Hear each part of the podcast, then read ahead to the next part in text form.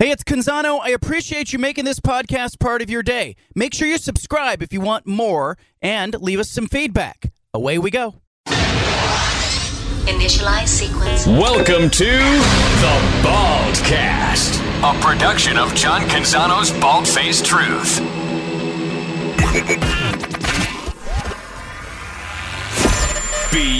BFFT. From the Pac West Center in downtown Portland, presented by High Caliber Millwrights, here's John Canzano with the Bald Faced Truth. I don't get it. I don't get the outrage. I don't get the uh, criticism. I don't get all of the uh, hand wringing going on over what the Colts have done with their head coach. A lot of people uh, confused when Jeff Saturday, former Pro Bowl center with the Colts, Super Bowl winner, was named the interim coach. Never been more than a high school coach. I had a couple people today reach out to me and say, what is this, Ted Lasso? Could be. Gotta believe.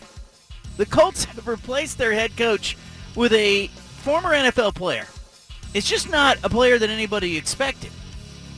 No coaching experience at the collegiate level, no coaching experience at the professional level. He most recently coached high school football in Georgia, but that's not why the Indianapolis Colts hired Jeff Saturday. They hired him because they trust him. The Irsay family trusts the guy. He was there when Peyton Manning was the quarterback. Center, signal caller, Bond. Four Pro Bowls, four All-Pro selections, two Super Bowls. He won one. He's in the Ring of Honor. He's beloved in Indianapolis.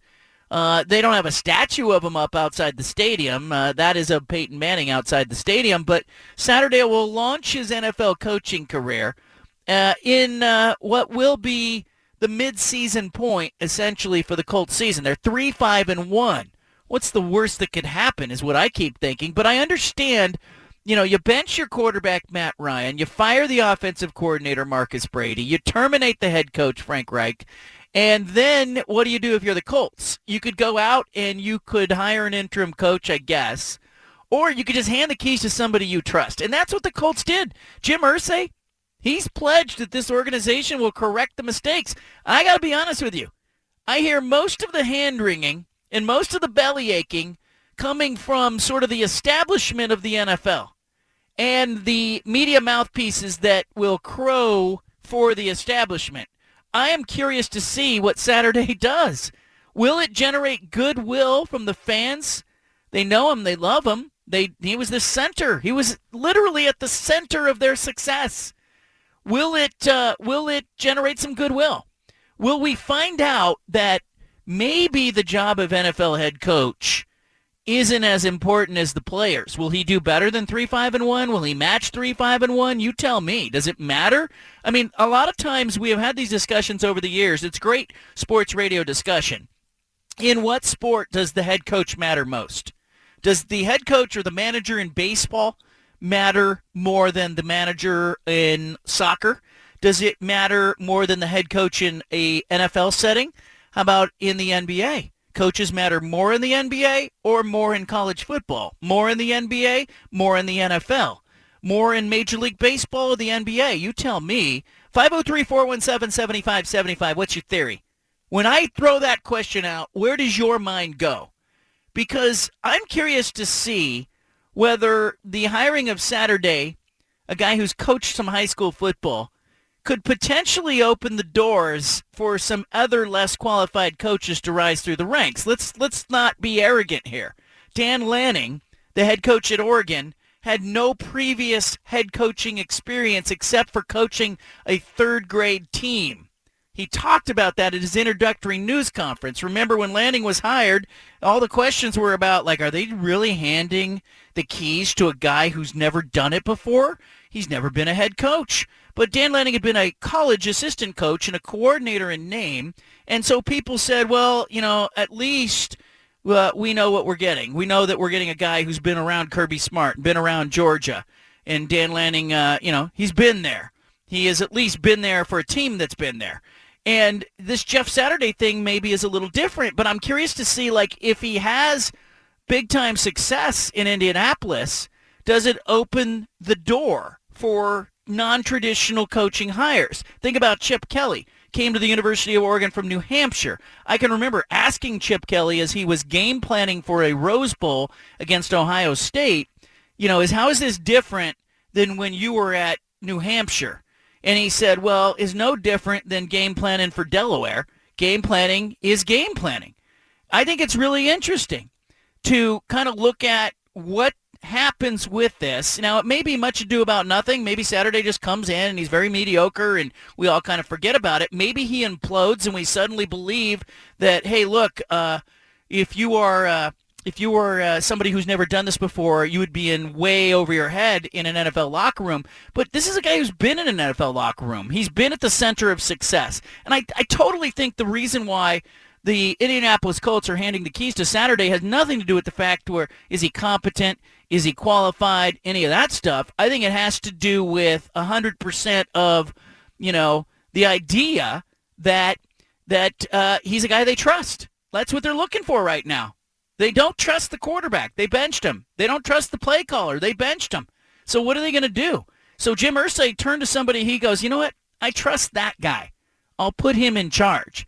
And it has the establishment up in arms. Like assistant coaches around the league snickering, talking to reporters. You hear all the criticism that's coming from places like the Jim Rome show. Rome's all ticked off about it, saying, oh, this is ridiculous. It's embarrassment. This guy was given hot takes on the radio, and now he's suddenly uh, going to uh, be the head coach of an NFL team. I'm actually really interested in seeing how this goes from the experimental side of this and the sociology experiment that we're seeing here. It is probably more ambitious than Chip Kelly suddenly becoming the head coach at Oregon, game planning now for Power 5 conference opponents versus game planning for Delaware. And certainly it's different than maybe Dan Lanning coming in at Oregon and uh, you know people asking him, you know, I remember at the introductory news conference, hey coach, how do you know you're ready to be a head coach? You know, I think ultimately, John, I always I, I, still talk about quality of experience, and I think that anybody you know that's had the opportunity, I've worn every hat, you know, in a, in a college program, from being a graduate assistant, a quality control guy. I've worked in the recruiting department. I've coached a lot of different positions on each side of the ball, and then every step for me along the way, I kind of prepared myself as if I was the the next ring up. You know, if when I was a graduate assistant, I was preparing to be a full-time coach. When I was a full-time coach, I was preparing to be a coordinator, and um, I've just kind of always taken that approach. And as a coordinator, I'm, I was preparing to be a head coach, and I wasn't in a sprint to become one. Um, I was in a sprint to become, you know, one at the right spot, and this just the stars aligned. Um, I feel really confident based on the blueprint and the places I've been that it works and I know we'll put our twist on it. We'll do things differently here because we have to be us. But uh, I'm excited to see where it goes. Look, I'm excited to see where it goes too, as Oregon is now sitting at eight and one with Dan Lanning as the coach. We'll get to Dan Lanning in a moment, but I'm also interested to see what happens with Jeff Saturday and the Colts. Uh, Stephen, what do you think happens with the Colts? Do they implode? Do they face plant? Or do we learn something about maybe the role of a head coach on an NFL team? Um, I think that they implode, but I think it's more of a roster issue, not necessarily a coach issue. Um, you know, I just don't think the Colts are very good, and so uh, you know, I understand why Jim Irsay is putting a guy like Jeff Saturday in his position because he trusts him. Like you said, he trusts him.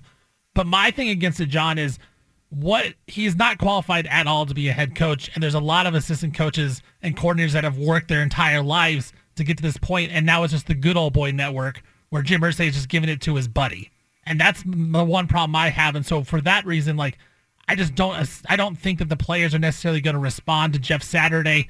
Uh, and you know necessarily get up and play harder for him or anything. So I think it's going to implode, but it's more the roster for that reason. Uh, but or do they do worse than three, five, and one for the rest of the way? About the same, uh, better? What what happens yeah, here to I the Colts? I don't think better, but you know I think about three, five, and one is about about right, like right around there. I don't think the coaching really mattered too much uh, in Indianapolis.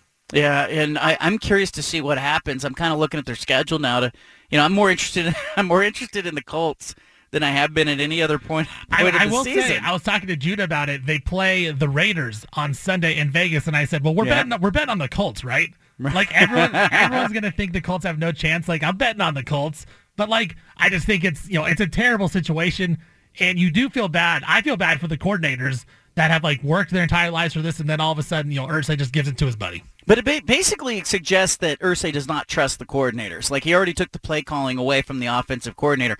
And by the way, it's not a cakewalk for the Colts on the rest of the way. I mean, after this weekend with the Raiders, they have the Eagles at home.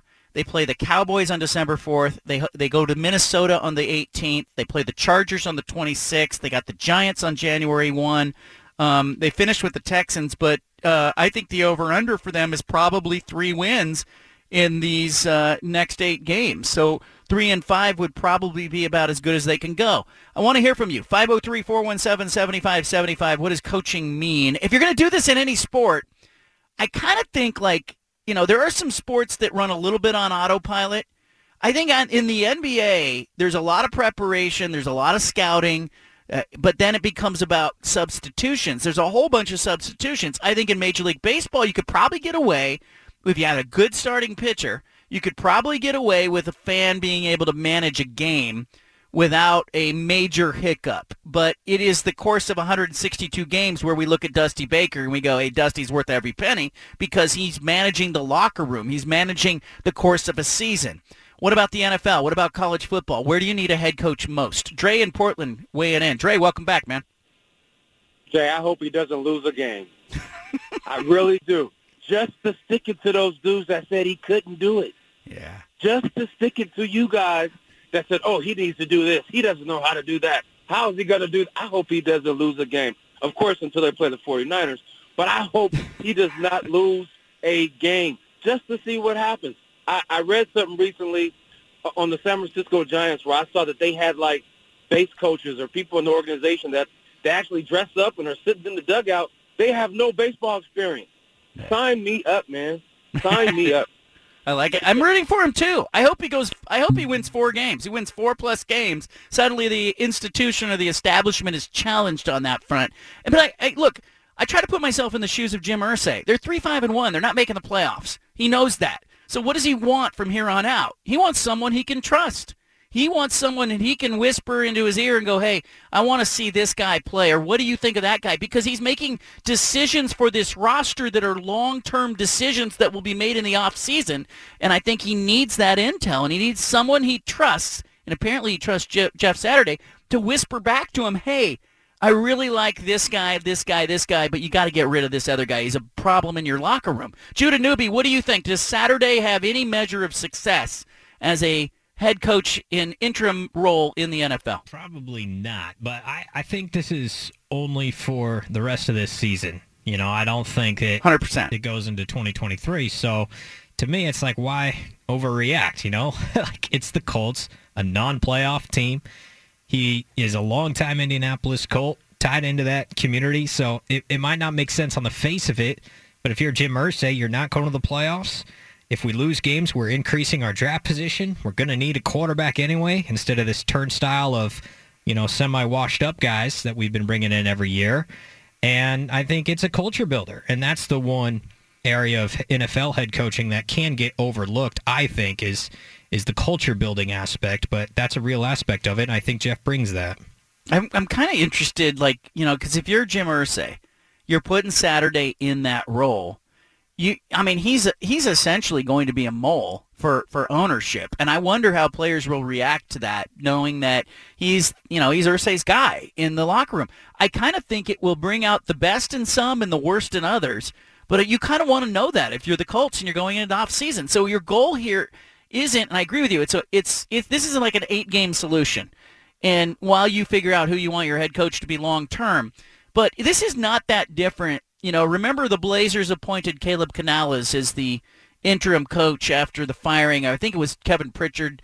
Uh, you know, had served a little bit as the interim coach and then became the GM. And then later we had Caleb Canales, uh, you know, serving as the interim coach in the wake of, I think, Nate McMillan. I think it gave an opportunity for the Blazers front office to kind of see what they had in the locker room. I didn't think it was dumb. Do you think the fact that he hasn't coached in the NFL and you know he ha- hasn't played with these players that are in the NFL now, like, do you, are the players going to respect it? Are the players going to respect him that he hasn't paid any of his dues, quote unquote, because he hasn't coached in the NFL? I don't know. And I, you know, like on one hand, I kind of think the players will go, "Hey, there's a path for me to get be a head coach." Like, you know, it is a little bit Ted Lasso like. Like, I, and I'm fascinated to see not just the players and how they react, but how does the rest of this coaching staff and with the Colts react? And I don't get the outrage. Like, I've been here all day long. I've been hearing Jim Rome. He's upset about it. People calling into Dan Patrick, the national media members who cover the NFL mocking it and laughing at it. Like, what are they supposed to do? Just do what every other team does? Like, I don't blame Jim Irsay from going, you know, I'm going to put my guy in there I trust my guy. I'm going to find out what this team is about. You know, yeah, if you're trying to get back and, you know, squeeze your way to 500 or better and make the playoffs, this is probably the wrong hire. But if your view is long term, I think this is like undercover boss. Well, and we've seen this before in other sports. Baseball does the same thing where they've hired people straight from the booth, right? Aaron Boone went to the Yankees. Gabe uh, Kapler. Gabe Kapler. Same thing in basketball. Steve Kerr goes to the Warriors. Mark Jackson goes to the Warriors. We've also seen it be a failure. Derek Fisher to the Knicks. But at the same time, it's just never happened in football. So I think that's why it's so shocking. Is I think we all assume that because it's football, there's a lot more X's and O's that goes into it, a lot more buy-in from the coach uh, that you need from the players. So I don't know. It, will be an interesting experiment for sure. I remember when Gabe Kapler went to Fox Sports One and he was on Fox Sports Live it was like the summer of 2013 and 14. And he was doing all this advanced statistics and sabermetric stuff and he was, you know, talking a lot about the inside inner workings of baseball and numbers and, you know, it was all about data. Um, and it was interesting because FS1 invited me to come be on one of their shows. And Kapler and Roddick, Andy Roddick, were the other two people on a panel. They brought me in, and I got a chance to talk to those guys off air. And Kapler was just geeking out on numbers. And I got to be honest with you, I kind of didn't like the guy in talking with him. He was kind of abrasive. He was a little bit of a know-it-all. He was throwing out numbers. We were talking at the time about Tom Brady and LeBron and, you know, how the organizations sort of view them as players. And he was looking at the numbers. And I was saying, you got to look at more than numbers. He didn't like that. But it, it was interesting to me that very quickly after that, like within a few months he ends up with the Dodgers as director of player development. And then after that he's managing the Phillies then he's managing the Giants. And I'm like you know why is it that that's okay in baseball? But here we are with a Jeff Saturday thing and it's like people don't understand what Jim Irsay is trying to do here. He's not trying to get to the playoffs. He wants to know what he has in the locker room and he wants to put somebody he trusts in charge. Josh is in Vancouver. Go ahead Josh Hey, John. Hey, listen, man. I, I really love the topic today, and I, and quite honestly, I love your perspective on this. Uh, it's interesting because when you ask the question of is Jeff Saturday going to be um, successful, is he going to be respected by the the players based on the fact that you know what Jim, what it's most likely that Jim Irsay is trying to achieve here. Uh, I think the answer to the first question is is he going to be successful? The answer is yes, because Success in this case is not defined as winning games. Hmm. It's defined on helping figure out how what the path forward to the future is going to look like. And I mean, with them being three, five, and one, let's face it, the worse they are this year, the better the draft pick pick is and the draft capital they're going to have. That's so a great point. literally a, a win-win regardless. So defining success for him has everything to do with figuring out what you have on that roster and then the draft capital that you're going to have going into the offseason. Yeah. The next part of that is, is will the players respect him? Listen, if this was a player that had, that was a, if, or if this was an individual that was a previous player that didn't have um, a successful NFL career and wasn't widely respected as a player and wasn't wasn't somebody that, that people outside of the sport that had a lot of respect for viewed. Like if that was who we were talking about, that would be one thing. But that wasn't who Jeff Saturday was. He was widely respected as a player. He had a magnificent career. And so I think players are going to appreciate and respect that because he can see what's happening on that team as a player, as somebody helping trying to establish a new path moving forward. So, John, if I could have if I could have one more second for a shameless plug, I just want to wish my my daughters uh, a, a good luck tonight. State playoff start for Mountain View High School. Uh, up in the Vancouver area. Their girls soccer teams made the playoffs. And if anybody's super bored and wants to come out to McKenzie Stadium for a, a 6 p.m. girls soccer team who's playing some really good soccer right now, getting ready to start a playoff run, McKenzie's where it's at tonight at 6 p.m. There you go. Don, thanks, buddy. All right, dude, I'll tell you what I tell my six-year-old in soccer. I said, put the biscuit in the basket, score goals, and have fun. All right, here's the thing. I didn't even think about the draft pick, but yeah, that's a nice consolation if this does face plant. Uh, you, you, the Colts are not not totally walking away with nothing here. All right, leave it here. We got Punch It Audio coming up. Jack Coletto, the Swiss Army knife at Oregon State, will be with us. You'll hear from Rich Brooks. He'll tell stories. I've got good ones from Rich Brooks, plus Bruce Barnum on today's show. Leave it here. Back to the Bald Faced Truth with John Canzano. Peter Sampson is up next with The Pulse from 6 to 7 on 750 The Game.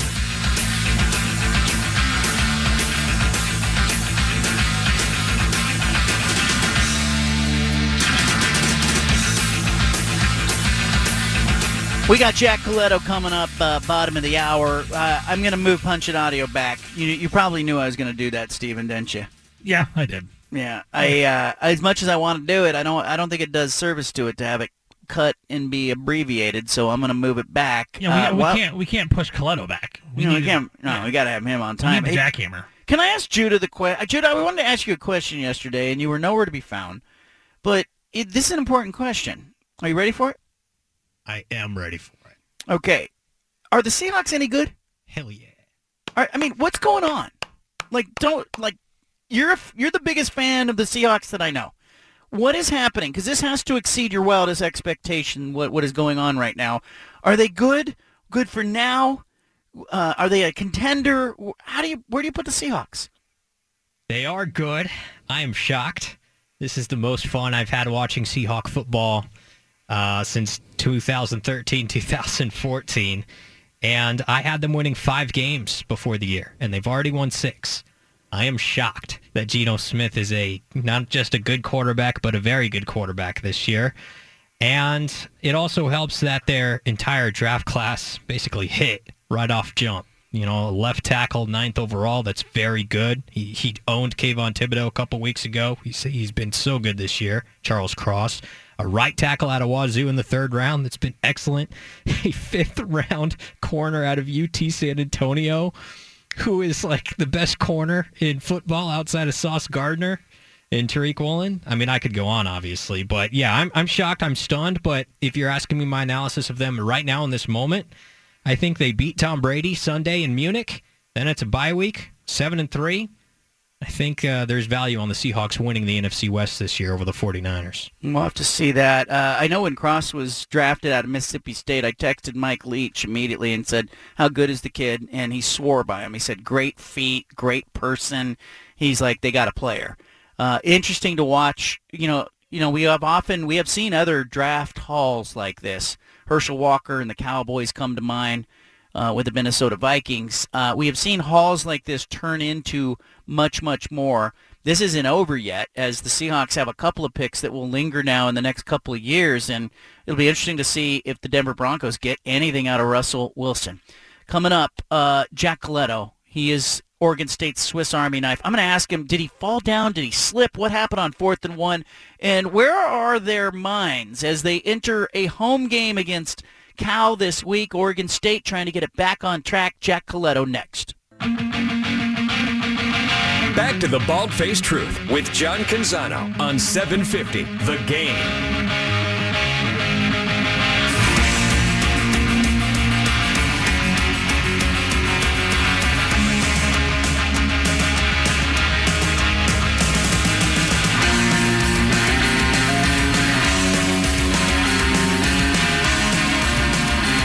You know that uh, Jack Coletto was born in Milwaukee, Wisconsin?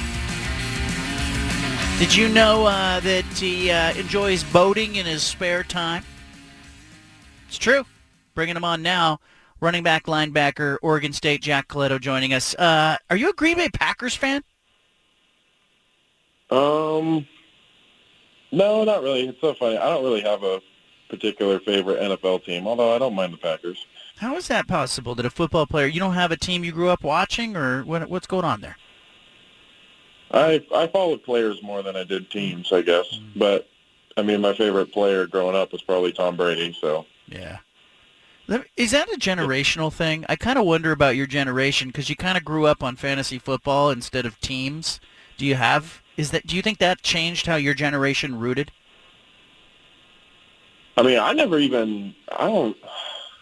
I mean, I am kind of old, but young enough to understand fantasy football. Uh, we never really did fantasy football when I was growing up. Nothing. I don't know coming out.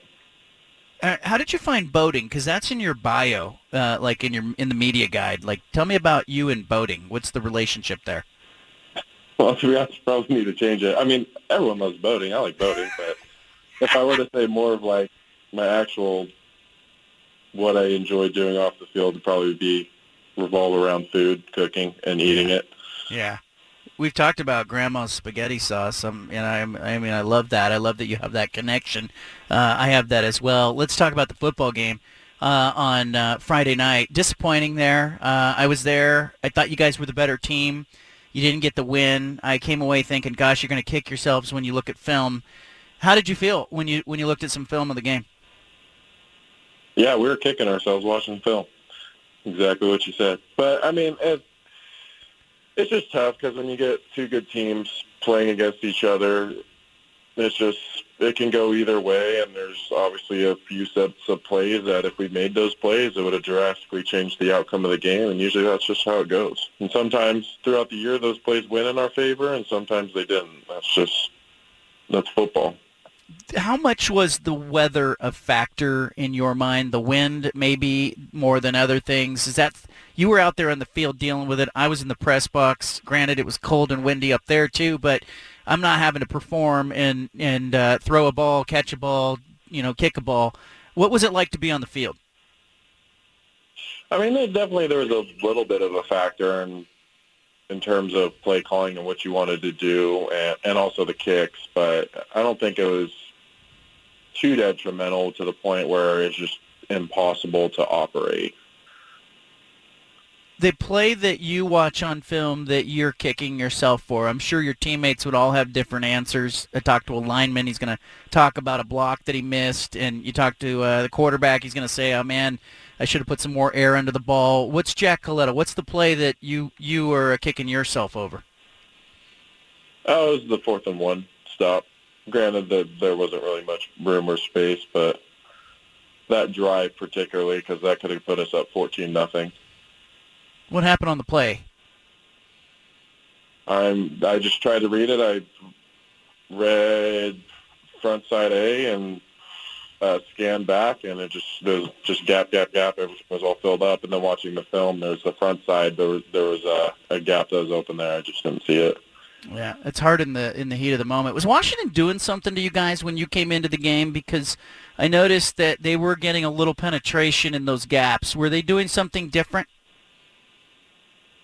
Um, in terms of how their D line played, I'd probably I'd be the wrong person to ask. Yeah. But from what I know and understand, I mean, there wasn't really anything that they were doing that we were not unaware of. Yeah.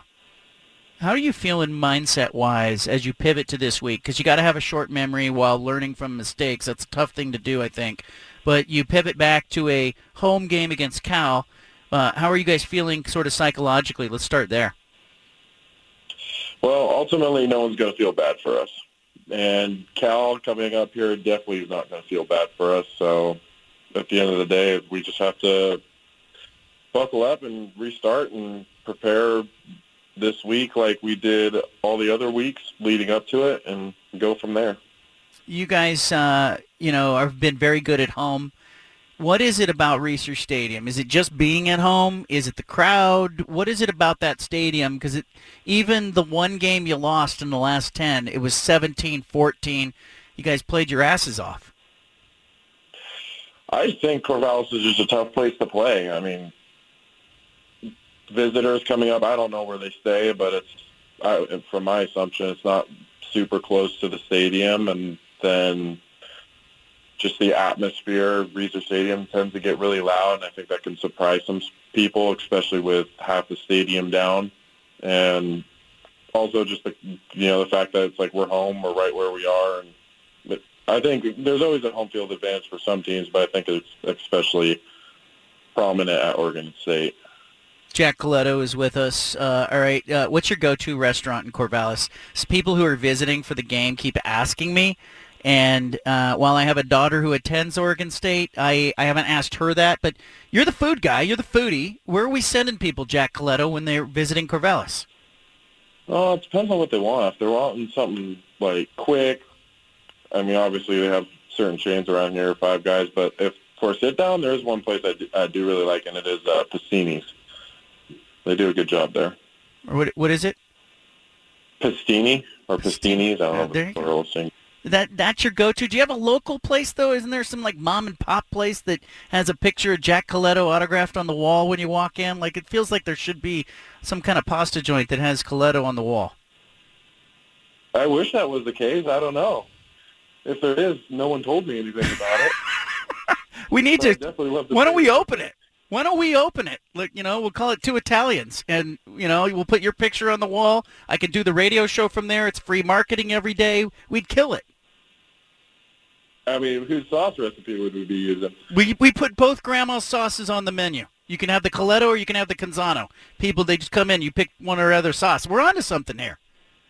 Ooh, and just kind of have them like compete against each other, and then Yeah, have it was- in the competition. Because there would be people, you know, there would be people come in and go, no, no, no, it's Grandma Coletto's sauce, and then people would go, no, it's Grandma Canzano's sauce. Like, you know, you just have these two sauces that we have pictures of our grandmother on the wall. Come on, we get we get some old Italian, you know, we hire some old Italians to hang out in front. We're in like, you know, uh, like Hanes T-shirts, sitting around like they've eaten a pound of pasta. You know, it's it would be it would be phenomenal. Gosh, I'm trying to. That's that. That'd be something now, wouldn't it? All right. See? I'm just telling you. When you went to Pastini, I kind of was a little disappointed because I was like, that's a chain. We can't do that. It, you know, I have a hard time with that. Even though I think you're right. They're solid. I understand that, but I mean, I don't know if it's because the only Pastini I've been to was the one in Corvallis, and Yeah. I don't know who the chef is there, but they actually they do a decent do job decent. with the recipe. Yeah. I know the one you're talking about. We're talking to Jack Coletto. He is the linebacker, running back, uh, all-purpose guy at Oregon State. Um, you know, look, the uh, we all know what the locker room looks like because we've seen videos after a win. What is what's the trip home like after a loss in Seattle? The plane ride. How somber is it, or is it hey a measure of look disappointment, but let's not have despair because you got to very quickly turn around, and by Sunday you have to be refocused on a new game. Yeah, uh, the trip home's usually pretty quiet after a loss. I mean, I'm gonna be honest with you on that one. Yeah. But I mean, once you get off the plane, sleep on it for a night, watch the film, then you kind of you get over it. Yeah. Well, you have to. You got to. I think you'd have to have kind of a short memory in that situation. All right, you got Cal, you got Arizona State, you got the home game against Oregon, you got a bowl game looming. How much are you savoring this as a guy who's been in the program? You know, uh, you know, I, we all know you went to Arizona Western, you played there for a year, but you know, you've been at Oregon State from 2018, 19, 20, 21, 22. Like, are you soaking it up right now, or or is that something you do when you're over and you look back? Gosh, 2018, 19, God, that's a lot of years, man. I know. But I mean, the funny thing is, I think, yeah, definitely when I'm older and once everything's kind of passed, is- there'll be something I look back and reflect on. But for me, it's just once you get into the routine of something and how things work and your schedule, is for me, I'm just a day to day kind of guy. And just focus on really what's right in front of me right now. And it's just, it all happens so fast for me to really sit back and look back and reflect on until probably later. I'm on your website, jackhammercoletto.com. If you want to help the Wounded Warrior Project, uh, Jack is donating uh, 25% of the proceeds uh, to the Wounded Warrior Project. You can check out all of his uh, apparel there. What is selling right now? What is your best seller? Because I'm looking at this stuff. And uh, what you, what's what's the item that you can't keep in stock right now? Well, I mean, since winter's coming and everything's getting cold, those sweatshirts are going up pretty quick. Yeah. So that'd be that'd be my recommendation. Unless Do you, you- want to wear a t-shirt in 30 degree weather, that's up Do to you. Do you have teammates who wear your gear? Like do they walk in wearing your gear and you go, "Hey, okay, I get it." No, actually, uh, Coach Spence, our receivers coach, did that uh, for one practice, but other than that, it really hasn't been too crazy.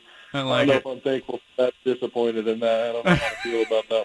But It might it might be a little awkward, you know. You don't want your your teammates wearing the stuff. All right, listen, we'll get our heads together on this restaurant. In the meantime, uh, go go beat Cal. I will see you at the stadium, and I appreciate you joining us, Jack Coletto. excellent. Thanks for having me. There he is, jackhammercoletto.com if you want to check out the apparel. You can get a uh, can cooler. You can get a Jackhammer logo tee. You can get a knit beanie. You can get a, uh, you know, you get a hat. You know, I also just thought of something. You know, the restaurant should just be called JC's. Jack Coletto. John Canzano. See? We call it JC's. We get in business together. Now, everybody who owns a restaurant is going to blow up my phone now telling me this is a bad idea. Because, right, I don't want to be at the restaurant. I don't really want to run a restaurant, nor does Jack Coletto. But it would be kind of cool to have your restaurant and your grandma's sauce on the menu. Just saying. Leave it here. You got the BFT, our big splash coming up. You've got the home of the truth. Back to the bald faced truth with John Canzano on 750 The Game.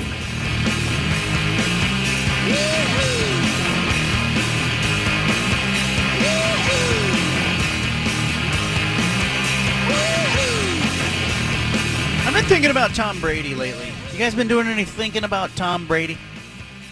Uh, I mean, not any more than I usually do. No? I mean, I'm always thinking about Tom Brady, but I've been thinking more about him than ever before lately.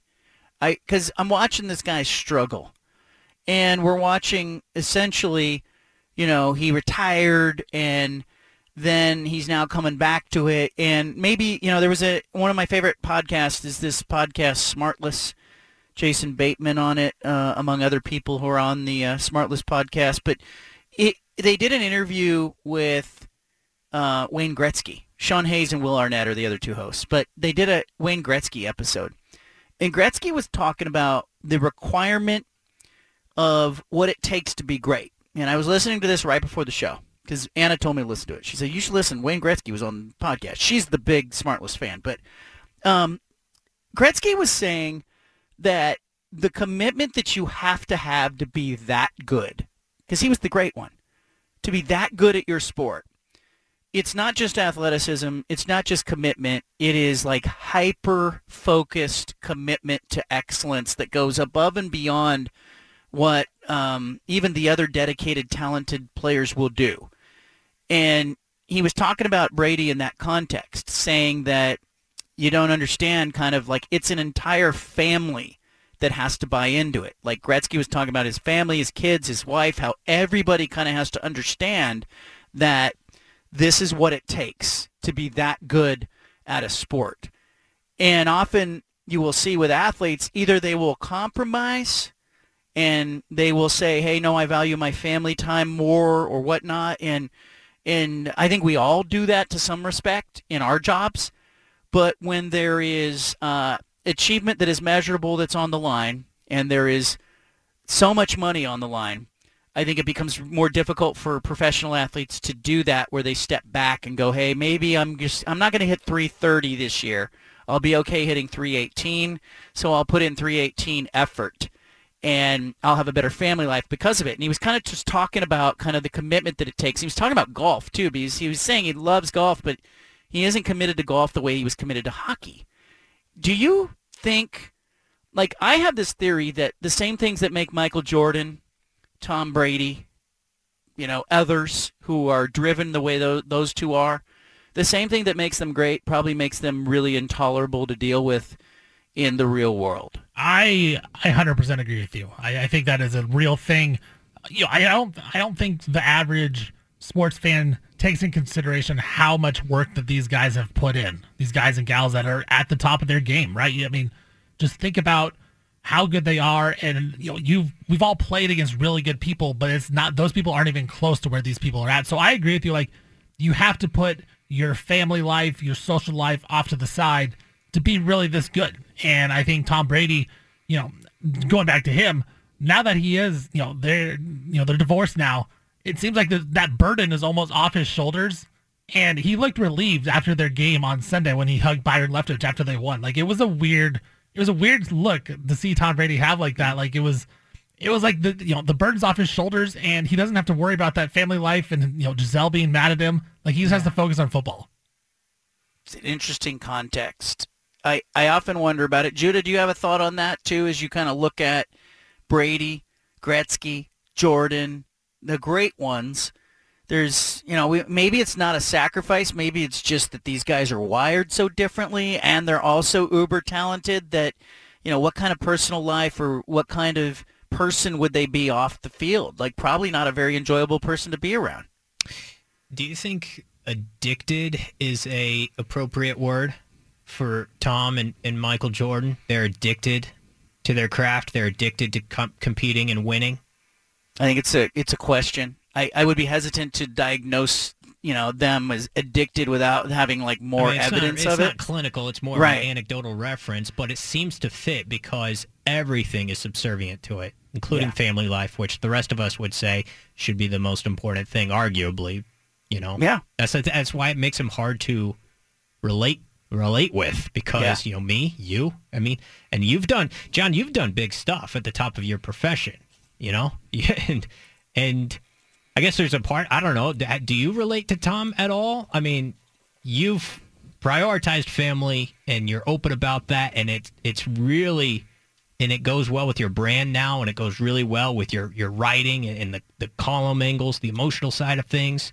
But was there ever a part of you where you had to make that decision consciously and and sacrifice things professionally? Like, I think how we- does that work for you? I think we all do it every Yeah. day. Like I, I find myself. I told Anna this. Uh, we were discussing the Brady uh, conundrum in in the Gretzky episode today, and I told her. I said, you know, in small ways, I think we all make those decisions on a daily basis. Like I know in the morning, it's really important to me to get going with work because I'm in an industry that values being first, being sourced, being right. But simultaneously, it's very important to me to see the kids before they go to school because I don't see them again because I'm on air 3 to 6 p.m. with the radio show. I'll see them for a blink before the show, and then I won't see them again until dinner time or maybe even bedtime eh, if there's games going on or if I'm traveling I, don't see them at all so it's really important to me to get that touch point. point and I, I had the, the thought this morning so this morning a little bit of news came out like Adam Rittenberg uh, of ESPN sort of tweeted out that Colorado and Arizona State moving towards hires you know he kind of gave a timeline for November December we've talked about in the show like I expect those hires to happen late November early December as well but he said that you know in his tweet that Colorado's in the red zone and my phone blew up. And simultaneously, I was kind of dealing with kids and family, and I had to make a decision. Do I do I tell the kids, "Hey, have a good day at school, see you later," and then start working the phones, or do I make a concession in going, "Hey, you know, this is big news in the Colorado world and the Pac-12 footprint, but you know, I may not be first here. I may not be the one to break it." And I got to be honest with you, I I looked at my phone and I went, you know, I'll send a text message after the kids get off to school or I'll start making phone calls then. I'm not going to give up that time. I think we all do that in our daily jobs. Like I think a lot of people are better at it in sort of drawing a boundary. I'm not great at it. It's something I always have to work on. But I thought about it today. I was like, you know what? I could be a little better if I didn't care so much about my kids. And I do think that there are some professional athletes who go, look, this is a corporation. If I'm Wayne Gretzky, I'm a, this is a, the Gretzky family is a corporation. Wayne Gretzky's job is to be Wayne Gretzky and be the best he can possibly be. And his wife job is different than him and it's a supporting role. And I think if you're really like fortunate, the pieces fit together in a way that work. But I think we see a lot of cases with athletes who drift away from their significant others, who aren't good fathers, especially in sports where they're playing a lot more like the NBA or Major League Baseball, and they don't do a good job of, you know, balancing that role because you're right. Like in order to be really good at what you do, to be the best that you can possibly be at what you do, it does require you to to not be some other things. It requires you to say, "Hey, look, here's I have a limited bandwidth. What am I going to do with it?" So I make that decision, I think, on a daily basis, but I think a lot of our listeners probably do as well. I think people are nodding out there going, you know what, I could be a little better at my job. I could make one more call. I could maybe close one more deal. I could write one more column. I could break a little more news. But at the at the sacrifice of my kids going off to school without seeing me, talking to me, getting me like tying their shoes in the morning, that's where I draw the line. I think it's I think it's a it is a issue and it is a conundrum, a dilemma, so to speak, for everybody who's out there probably listening to the show. I think we're all doing it, right? I think we're all doing it to some respect. Coming up, 4 o'clock hour. Rich Brooks on the Oregon-Washington rivalry and a whole bunch more. Leave it here. You got the BFT statewide.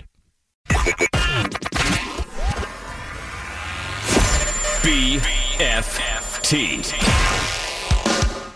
From the Pac West Center in downtown Portland, presented by High Caliber Millwrights, here's John Canzano with a bald-faced truth.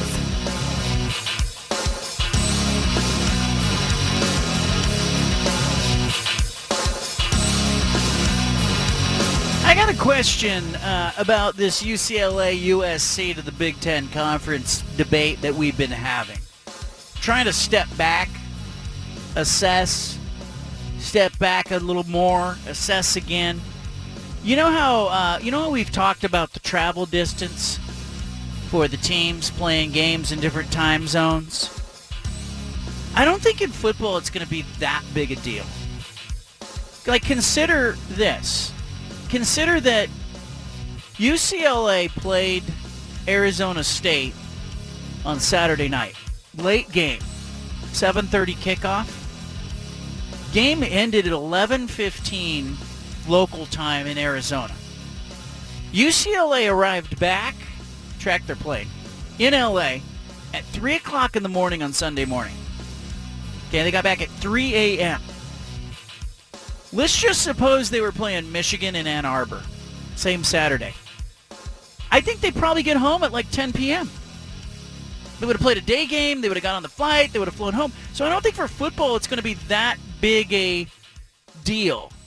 But the Olympic sports in other time zones, baseball in other time zones, volleyball in other time zones, basketball in other time zones, I think it's that potentially is a problem.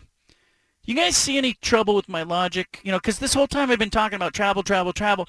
I, I actually think football is going to be relatively immune to this. It's just a smaller. It's like six games. It's you know they were traveling anyway for some of these non-conference games. Like, what do you guys make of the travel argument? Yeah, no, it's uh, the one game a week, and it's on the weekend too. I think that helps as well. Uh, you know, you look at a basketball. You know, they're playing Monday. They're playing weekdays. That's going to be a tough schedule when you have to play uh, you know, 7 p.m. on, you know, the East Coast, and then you're flying back home, and you're going to be getting home after that game if you only have that one game on the road that week. So, yeah, for the non-football sports, I think the travel is going to be a real problem um, in during the season. Yeah, who knew the way to escape Pac-12 after dark was just to join the Big Ten? I mean, that kind of solves it. I wonder if David Shaw wants to go to the Big Ten now he's always railing on these 7:45 and 8 o'clock kickoffs at home. Like he'll still have it worse playing home games than Chip and Lincoln will have it playing halfway across the country. But do you think that um, the Big Ten is going to put some of these Pac-12 schools even in that big noon kickoff when it kicks off at 9 a.m. here on the West Yeah, Coast? It's better Maybe. for them still, though. I mean, Or- the worst thing is jet lag at that point. It's not really like academic balancing or anything. I think the bigger problem comes when Ohio State is asked to play a seven o'clock game. Like if the Big Ten really values what people keep calling the fourth time zone, it's Pacific time zone. I hate when people call it the fourth time zone. They if they really are valuing that six or seven o'clock kickoff window, is Ohio State and Michigan are they going to be okay playing in that window? Playing a game that would kick off eight o'clock, nine o'clock local time in their body clocks? Like I, that's a question. But I think it's the other sports that are going to take a raw deal here, and and uh, I think uh, it'll be a massive hassle for everything but football. Football's not a big big a deal because it's you know you're talking about six games. And if they have to go play Rutgers, whatnot, that's fine. But I was in the team hotel, and Saturday I told you guys about you know the soccer team, the UCLA soccer team was eating breakfast. It was seven o'clock in the morning. They had just been to Rutgers like six days earlier. They were wiped out, and they were getting on a van to go play Oregon State in Corvallis. Uh, they were getting on the van on Friday morning, and they would play Sunday in Corvallis, and they looked wiped. They looked just drained. It was 7:15 in the morning, and I thought, these guys, how is that going to feel? A five-hour plane trip to Rutgers or uh, whatnot, Maryland. Uh, they play those two schools. They're going to have to go a long way to do that. I do think that um, to your seven o'clock comment about like Ohio State, will they be okay? I don't think the Big Ten's going to put them at seven o'clock. It'll be like Rutgers or Maryland or Minnesota that's going to USC, UCLA in those time slots. They're not going to put an Ohio State there because it's just too late for their whole fan base. Yeah, you're right about that. Uh, but let's see. Let's see what happens. I, I don't think football is the issue. I think the other sports are the issue. And then the other issue is, you know, is it worth it? The, you know, they're getting $62.5 million a year in media rights money. You know, when we see the Pac-12's annual, you know, number, what is that number? If that number starts to push, you know, along with uh, the subsidy that they'll be paying in travel, if it starts to balance out, now all of a sudden, it, you know, it doesn't make sense for UCLA or USC to go to the Big Ten because – there's you know the two things that matter to these programs in football are access to the playoff and and media rights money. So if you don't have access to the playoff and the media rights money is, uh, you know, if the advantage is is negligible, then you got a real issue and uh, a question on whether or not you should even be doing this. We'll see what happens. November 15th to the 17th, UC Regents will weigh in. I'm still putting it about, I'm putting it at five to eight percent that UCLA stays in the Pac-12. I think there's about a 92 to 95 percent chance that they are gone, and uh, it'll be really interesting to see what happens. In oh, the rankings are coming out. Well, let's do it. The college football playoff rankings are coming out, and you're saying Washington is at 25. Why don't we do a live as they do the reveal here? Uh, perfect. Yeah, yeah. Washington Steven. is in at uh, 20, uh, 25 right now at a 7-2 record over that uh, after the win against the Beavers. So Oregon will be facing a top 25 team this week that's good for Oregon. They get an opportunity to uh, play a team that is ranked. That'll help them a little bit. Uh, strength of schedule wise, Kentucky at 24, Florida State at 23, USF at 22, Illinois at 21.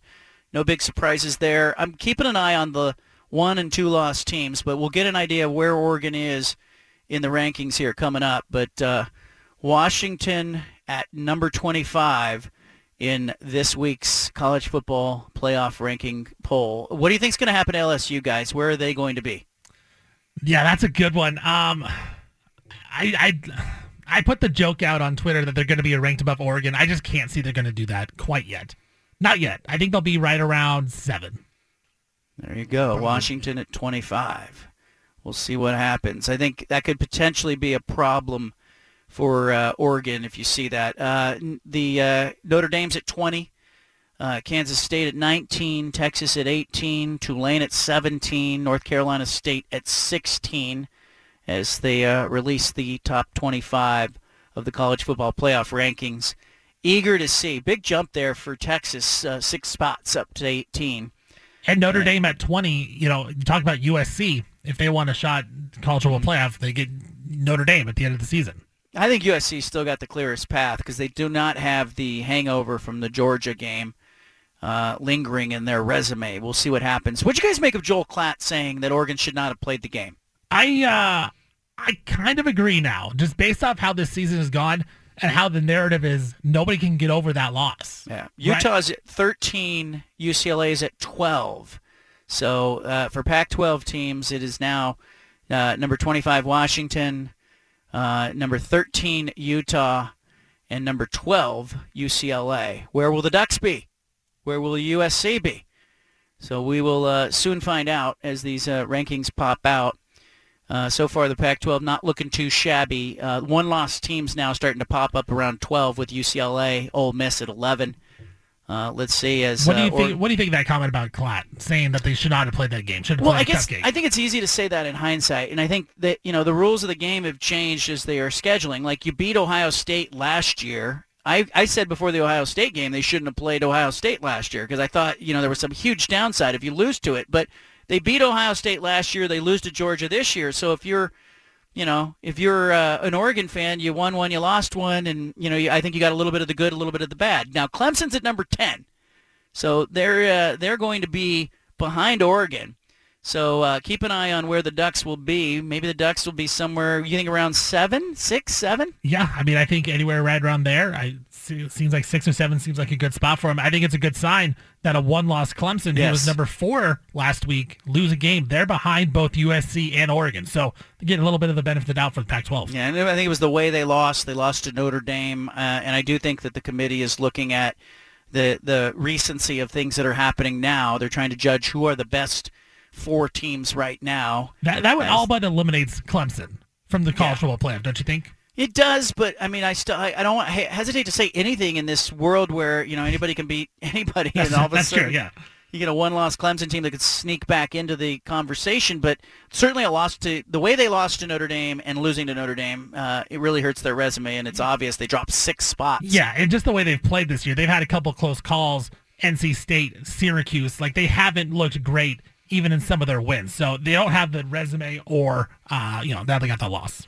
Yeah, we're still waiting on uh, USC. Number nine, Alabama, seven and two. Ooh, that's interesting. Is Alabama popping up at nine, they dropped three spots from six to nine. I want your reaction. Should Oregon have played Georgia? 503-417-7575. And line up as we will get your live reaction to the college football playoff top 25 rankings that are coming out. Alabama now at nine.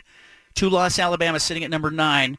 Um, I think Alabama could still be a problem for the Pac-12 if Alabama came back and somehow won the SEC championship. Uh, they'd be a two-loss conference champion. Keep an eye. USC's at eight. They move up one spot. So LSU, LSU's ahead of USC LSU then. jumps USC. Will they jump Oregon? wow. Two loss So LSU. There, there you go. Uh, LSU's win over Alabama could be a problem as well. I thought LSU would be on, a, on Oregon's shoulder. I'm going to predict LSU at seven, Oregon at six. Let's see how it goes. Who's going to be number seven? I'll go opposite from you. I'll, I'll bet you on that. I think LSU six, Oregon seven. I just think it's a two-loss team, and Oregon's only loss would be to presumably number one Georgia. Uh, we'll see what happens as they uh, as they break here.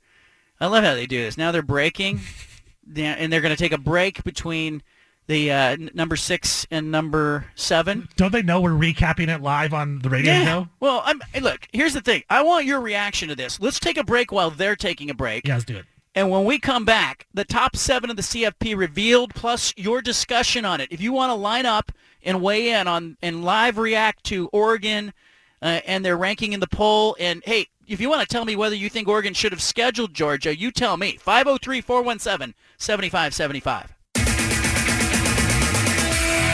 Back to the Bald Faced Truth with John Canzano on 750 The Game. Well, we're hanging in the balance, trying to figure out if Oregon's going to be number six or number seven. It'll be Oregon and LSU. They have announced everything else. One, two, three, four, five, eight through 25. They have left six and seven wide open. Will it be Oregon at six or will it be two-loss LSU at six? I think it's going to be Oregon at six, but uh, we're waiting for the the College Football Playoff uh, Selection Committee's top 25 rankings to be released, and this is a lot like an award show where they are saying, and the envelope, please, as they are waiting to announce number six and number seven. Uh, Rece Davis, the host of the show, did mention uh, that Oregon's playing Pac-12 teams. I think that was kind of a ridiculous statement, given USC, UCLA, Utah, and Washington all being ranked. Give me a break. But will they be six or will they be seven? Stephen, you think seven? Yeah, I'll go seven. And it'll be Oregon at six. Ah. Oregon is at six. The Ducks move up. It'll be uh, number six Oregon, number eight USC, number 12 UCLA, number 13 Utah, number 25 Washington. Uh, this is not apparently good enough for Rece Davis as LSU weighs in at number seven. That's two-loss LSU right on Oregon's shoulder. I thought they would be there. I think just too much to put a two-loss team in front of a team that only lost to number one Georgia. So you see Tennessee and Oregon both sitting there. Oregon's going to need help, though. I feel I still think you have an SEC problem if you're Oregon because you're going to have to get by Tennessee. You're going to have to get by uh, TCU. Uh, you're going to have to uh, presumably, uh, you know, uh, some of the some of this will be settled as the Big Ten will settle who is the champion and who is not. Michigan or Ohio State probably will take a step back. But guys, what do you think of Oregon at six? Yeah, I mean, you know, I it was down to them and LSU at six seven. I think that's about right, uh, and you got to feel good about it. You know, TCU they've gotten by a few teams. I feel like they are going to fall at some point. If Oregon wins out, you know, they're going to have to hope that they jump Tennessee at some point. I don't know if that's possible. The other outcome is, I know it's not likely, but if LSU ran the table, are they going to jump Oregon at the end with two losses? Like that is a possibility right there. So, you know, I think it's good that Alabama's all the way down at nine.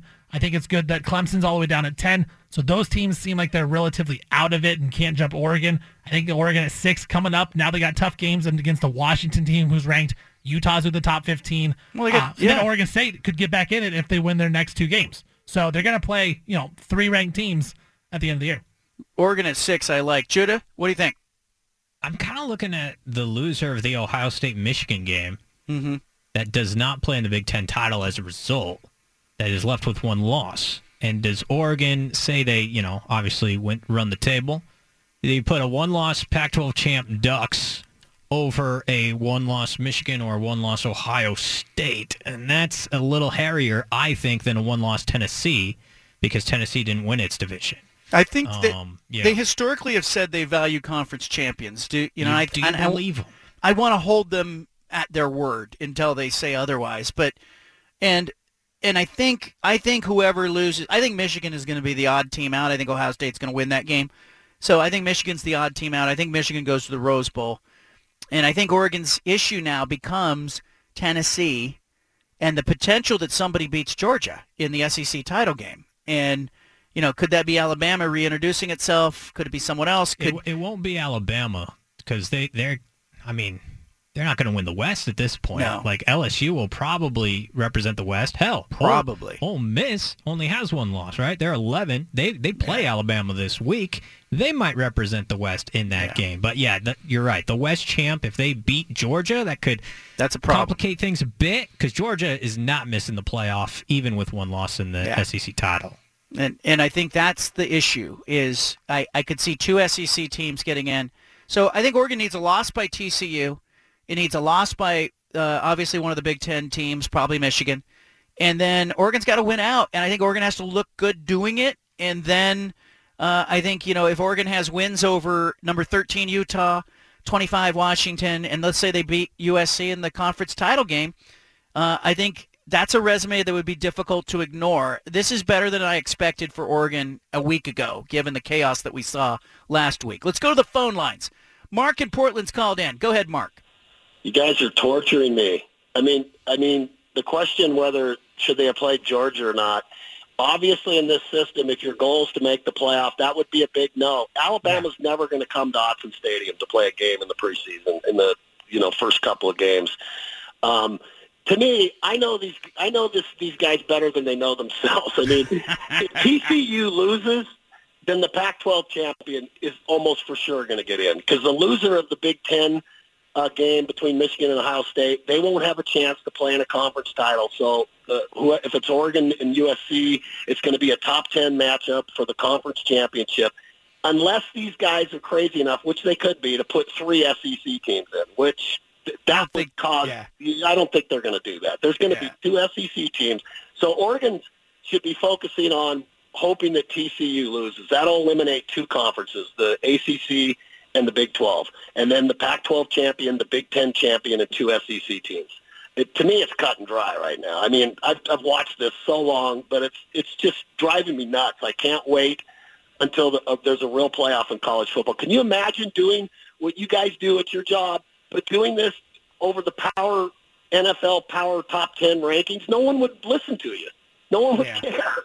I mean, every conference champion should be in this and controlling their own destiny. It's just absolutely ridiculous that we, we go through this, but they've got us hook, line, and sinker, don't they? Yeah, they do. And there, you know, look, there is a path for Oregon here. You plotted it out. It's got to be TCU losing a game, and then it's got to be, uh, you know, somebody like, uh, it's got to be Georgia winning the SEC championship game. John, do you think there's any really chance helps. if Oregon wins out and let's say TCU does lose like we want them to, and then Oregon could Oregon be the one one loss team that gets into the playoff? Yes, they could. Because I could see Georgia. I could see Ohio State.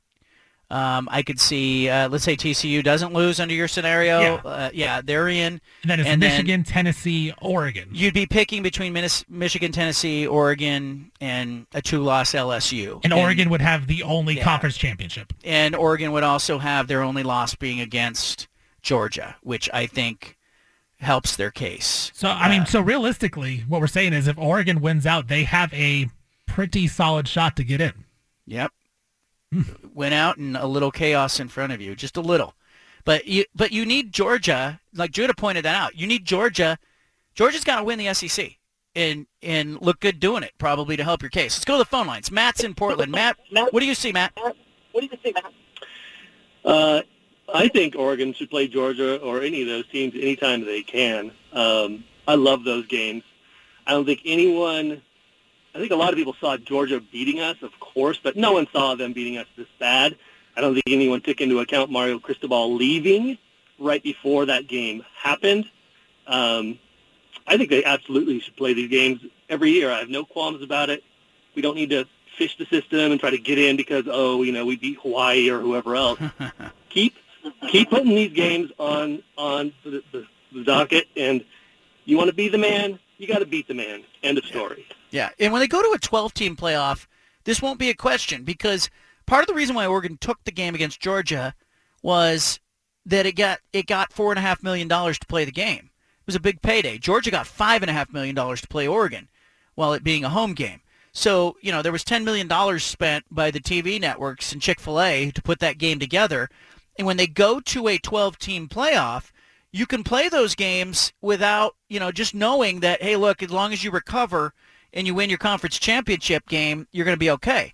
Jacob is in Eugene, listening on Fox Sports Eugene, Powerhouse Station. Jacob, what do you see? Absolutely, that uh, I'm going to agree with the the past caller. When it comes to uh, you know Oregon having good teams, we've seen that before. Oregon's had a lot of good teams, but they've never had the best team. And in order to get to be the best team, you got to play the best teams, specifically out of the SEC. I think they should schedule more of those. It's just rough that they're usually you know week one or week two. Yeah. Yeah, you- you're not getting them when you are at your best. And look, I think in Oregon's case, it made a bigger difference. Like, I don't think Oregon. I think Oregon plays Georgia 100 times. They probably lose 98 of them. You know, I'm being maybe I'm being generous, but I think like in Oregon's case, it was a worst case scenario with Dan Lanning having his first game, Bo Nix playing his first game at Oregon, Kirby Smart and Georgia. They were. I was in the building. They pretty much were holding the ring ceremony for their national championship uh, in the building. Like the Georgia fans who didn't get to go to the parade came to Atlanta to watch uh, Georgia play in the season opener against Oregon. It it was just not an ideal circumstance for Oregon. Michael's in Eugene. Michael, what do you got? John, you and I have come a long way. I uh, class of '97, and during Willygate, I thought you were the scourge, but you are the best journalist on the West Coast because you report facts. And the Lanning rumor to Auburn exhibit AAA in my book. I love the show. Thank you. Here's how this is. Well, I mean, I didn't even used to like you, John, but you are the best, and I think you could take this show. I mean, you could syndicate nationally. It's that good, and I really appreciate the backdrop as I do my job every day. The Lanning loyalty and the way he came out and squashed that rumor, and you were the first to report that. That is indicative of what I see. If Dan Lanning stays in Eugene five years, we will be in the playoff at least two of those years. And I think with Alabama's star waning and a couple of other things, the equality, the recruiting disbursement across the geography that the expanded playoff will yield, Dan Lanning can win a national title in Eugene. And you know how smart he is? He knows that. He knows that, which is why he looks at the dumpster fire that exists on the plains of Georgia at Auburn and says, no, thank you. Here is what I want you to explore for me, John. As Uncle Phil's time leading our beloved Ducks, he's not going to live till he's 120. Can you do me a solid and see if there is some type of uh, will and trust endowment that is underneath Nike. This is a sidebar that is going to keep bequeathing uh, to keep us amongst the haves. I have to suspect that there is, and that's kind of a dark to do. Um, I will email you separately, and maybe you can run that down for me. But we got a football team, and more importantly, we have a coach. And I will say this: I've seen the Ducks lose two national title games.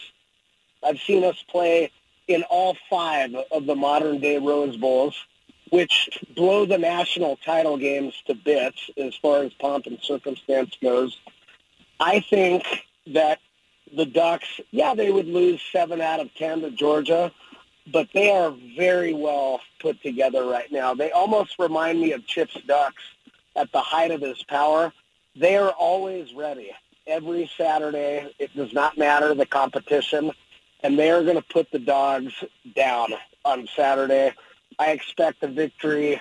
I'll bet you it's between 14 and 21 points. The weather is going to be very smooth at Autzen, and they are just better equipped and better coached. I think uh, the UW coach is going to improve them, and he knows what he's Yeah. doing. But Dan Lanning really knows what he's doing. Yeah. Hey, look, I appreciate the call, Michael and Eugene. And look, here's here's the uh, here's the bottom line on Lanning. Uh, I don't think he's dumb, and I also think, look, I'm going to play his statement. He was asked yesterday about the Auburn rumor, and I told you if you look, if you listen to this show, uh, I'm going to tell you what's going on. I'm not going to tell you what you want to hear all the time. I'll just tell you what's going on. You can decide how you feel about it. Uh, and for those of you who subscribe to me at johncanzano.com, you know on Sunday night at 8:30 you got an email from me. If you are a free subscriber, if you are a paid subscriber, you got an email. And I told you what Dan Lanning thought about Auburn, and uh, everybody else had to wait till Monday afternoon, Monday evening when he made his statement. But you know, on Sunday night at 8:30, you would have known. You would have slept like a baby if you're an Oregon fan. So go there, go to johncanzano.com, get a free subscription, get a paid subscription. I, I'm not going to tell you what you want to hear. I'm going to tell you what's going on. And uh, coming up, you'll hear Dan Lanning's comments. You'll also hear Rich Brooks, the former Oregon coach. Uh, Wilner and I had Brooks on the podcast, the Canzano and Wilner podcast today. And Rich Brooks told an amazing story about Don James, the Washington coach, the dog father, so to speak. Because we were asking Brooks about the origin of the Oregon-Washington rivalry, and he went deep on it. You're going to want to hear this story. Leave it here. Back to the Bald Faced Truth with John Canzano. Peter Sampson is up next with The Pulse from 6 to 7 on 750 The Game.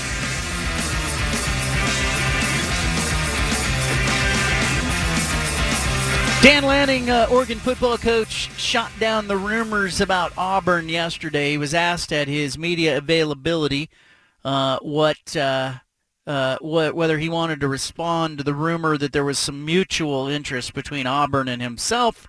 Here's what Dan Lanning had to say yesterday. Yeah. Uh, first off, I'll say when you know things like this are going to come up when you have team success and when you do your job and things go the way you know they're supposed to go. That's credit really to our team.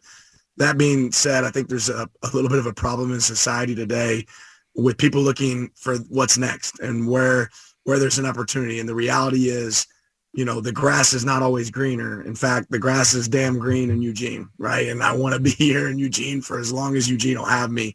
This place has everything that I could possibly ever want. Uh, my family could ever want. I've got an 11 year old that's lived in eight states. The last thing I want ever want to do is leave. Right. So I, I want to enjoy this opportunity here. It's been a phenomenal place for us. Um, and when you talk about things that align, things that, that you know, match your vision for what you're looking for as a head coach, you know, Oregon checks every box for me. Right. So when other people, I, th- I think history maybe shows that it's, this is a great place to be and not a great place to leave. I want to be here. And, uh, hopefully that's the last time I have to really address it. But the reality is this is a destination, not just for me, but for elite players. And why is it a destination? Because great administration, great fans, um, great support. Um, and it's a good reason to be here and why we're having success that we're having. Dan Lanning talking about the rumors about him going to Auburn. I think it's interesting. The thing that jumped out to me Uh, look, on, on Sunday night, I communicated with Lanning. He told me he had zero interest in the job, so I'm not surprised by this. He was itching to talk about it. He said, I hope someone asked me about it on Monday. I did text one of the media members who covers the Ducks, and I said, hey, make sure somebody asks him in that news conference uh, what what uh, uh, what he feels about this or what he thinks about it, because it gives him an opportunity to shoot it down, and I think that's what he wanted to do. And I think the part that jumped out to me though was the part where he said that his 11-year-old has lived in eight different places. Like I think that matters to Dan Lanning. And I don't think that that has mattered historically to coaches at Oregon, but I think it matters to Dan Lanning. So uh, if I am uh, an Oregon fan, I loved hearing that. If you're an Oregon fan, I think you probably really enjoyed hearing that. If you are um, not an Oregon fan, maybe you roll your eyes a little bit and you go, okay, he says that now Let's see what he says two, three years from now. But it just, he, again, I'm going to come back to this. He doesn't have a destination to go to. He doesn't have a place. He doesn't have an alma mater. He, you know, he went to William Jewell College. He doesn't have, uh, you know, somebody calling his name saying, "Hey, we, you know, we want to bring you back." Like, he doesn't have that draw.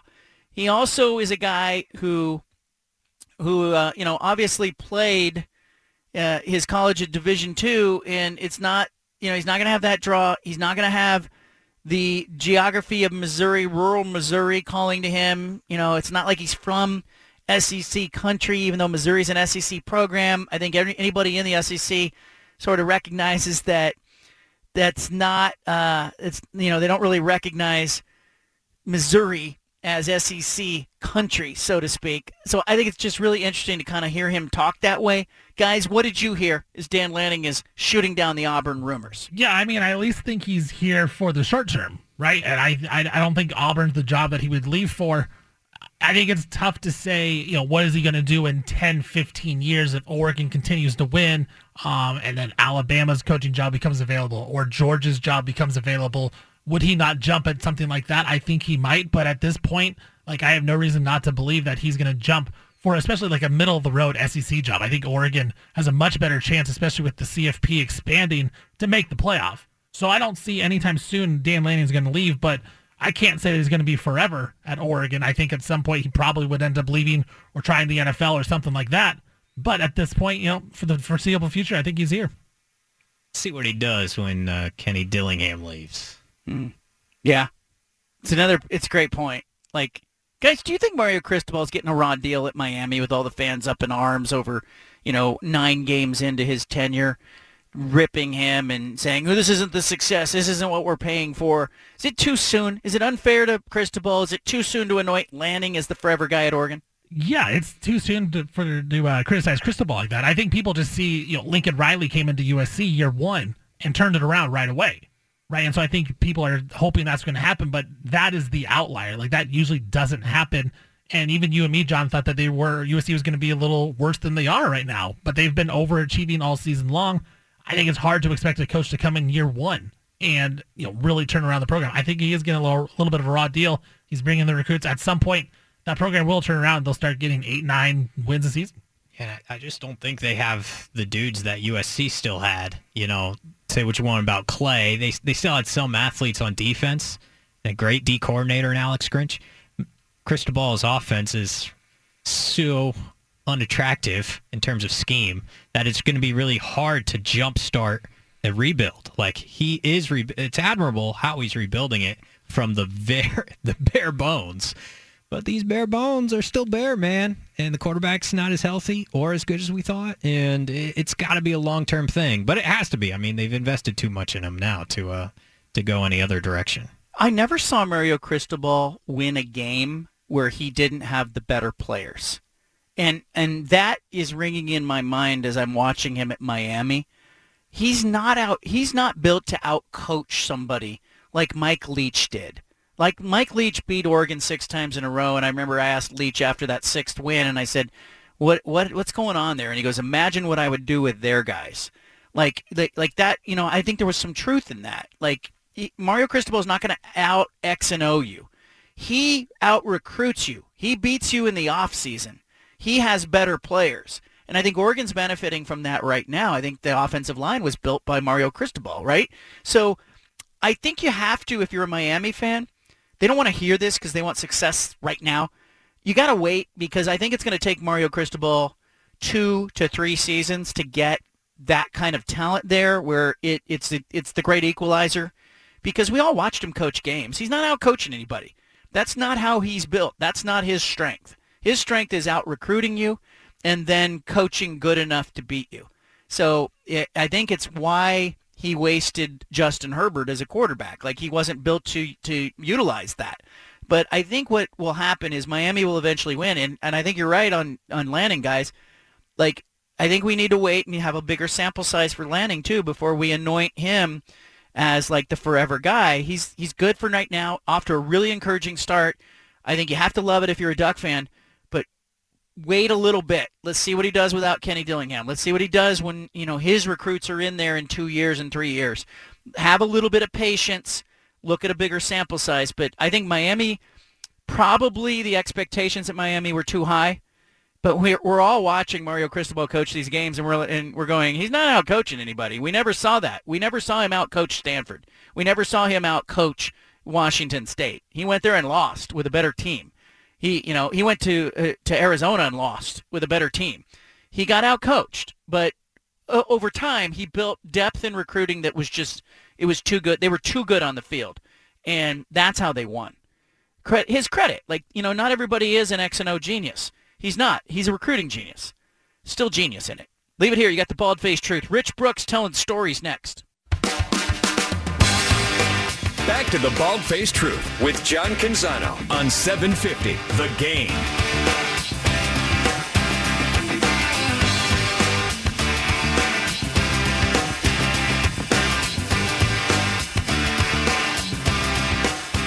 Well done, Judah Newby. Little uh, spin doctors.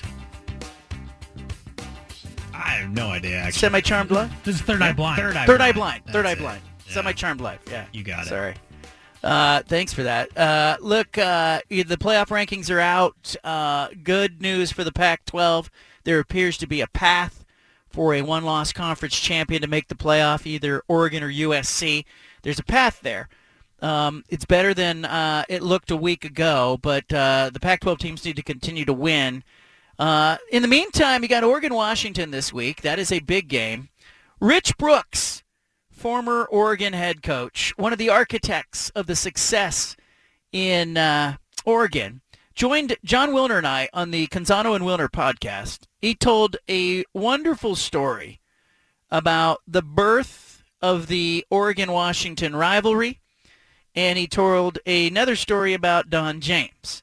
Now, I'm going to start with the Don James story because it's pretty funny. And for people who know Washington and Oregon and know the rivalry, uh, this is a good story coming from a guy who knows the rivalry. Here's Rich Brooks, the former Oregon head coach.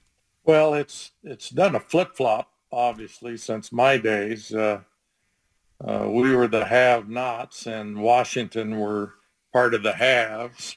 Uh, Don James had everything going his way up there, and and now the Huskies are seeing the other side of that rivalry. And you know, I go back to my playing days at Oregon State. Uh, Oregon State Washington was always a big rivalry, and in those days, Oregon State and Oregon played the Washington game in Multnomah Stadium. Um, and so the Huskies didn't have to travel very far, and neither did uh, the Beavers and the Ducks. But we kind of got robbed of having that game on our campus in those days.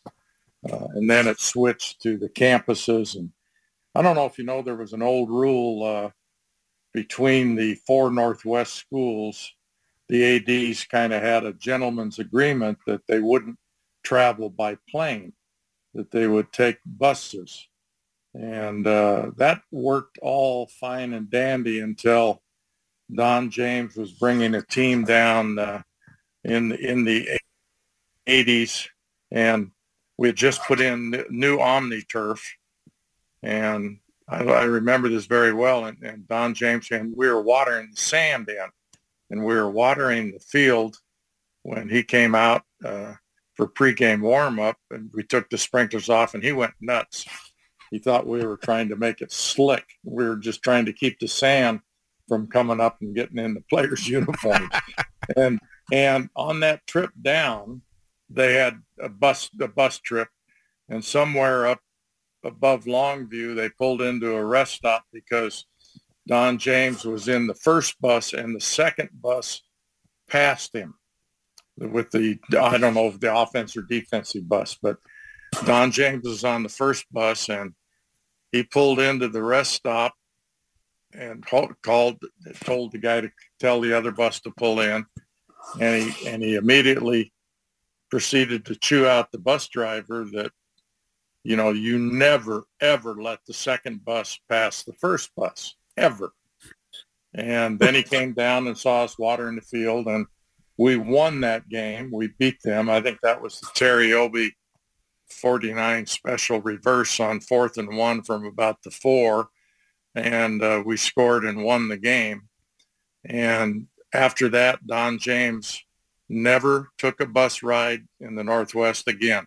He went home. He was so incensed because they when they when he chewed that bus driver out, that bus driver refused to get back in and drive the bus, and they had to drive a driver up from Portland to finish the trip. So it took a, what was normally a five-hour bus trip into about a seven-hour bus trip, and I think he blamed that for the loss. And uh, anyway, the, the rivalry has changed a great deal. Uh, and certainly uh, the Huskies have had some ups and downs. And then Oregon has had their number pretty good for the last, oh, 20 plus years. That's the one of the godfathers of this rivalry, Rich Brooks, talking about Washington and Oregon. I love the story about the bus driver uh, having to be brought up from Portland guys. Uh, I think that's really funny as you look at that. Um, he also talked about the birth of the rivalry, and you know, did it begin with Kenny Wheaton? Really? No, Brooks said no. Well, you know, it's it's always been, I think, pretty strong. Uh, I can remember when my first game, uh, Don James came to town and uh, I think it was his either second or third year. It was my first year, and we had played uh, and lost a really close game at Georgia. Had been at TCU and won that game in a wild, crazy game, and and then played Bill Walsh's team at Stanford and lost a close game and came home to play the Huskies. And Washington, I think, had a, a two and one record coming, or no, three and oh they were 0 and 3, excuse me. And they were coming to town and they were talking about maybe Don James was going to get fired up there. And we we ran three offensive plays and we were down 21 to nothing.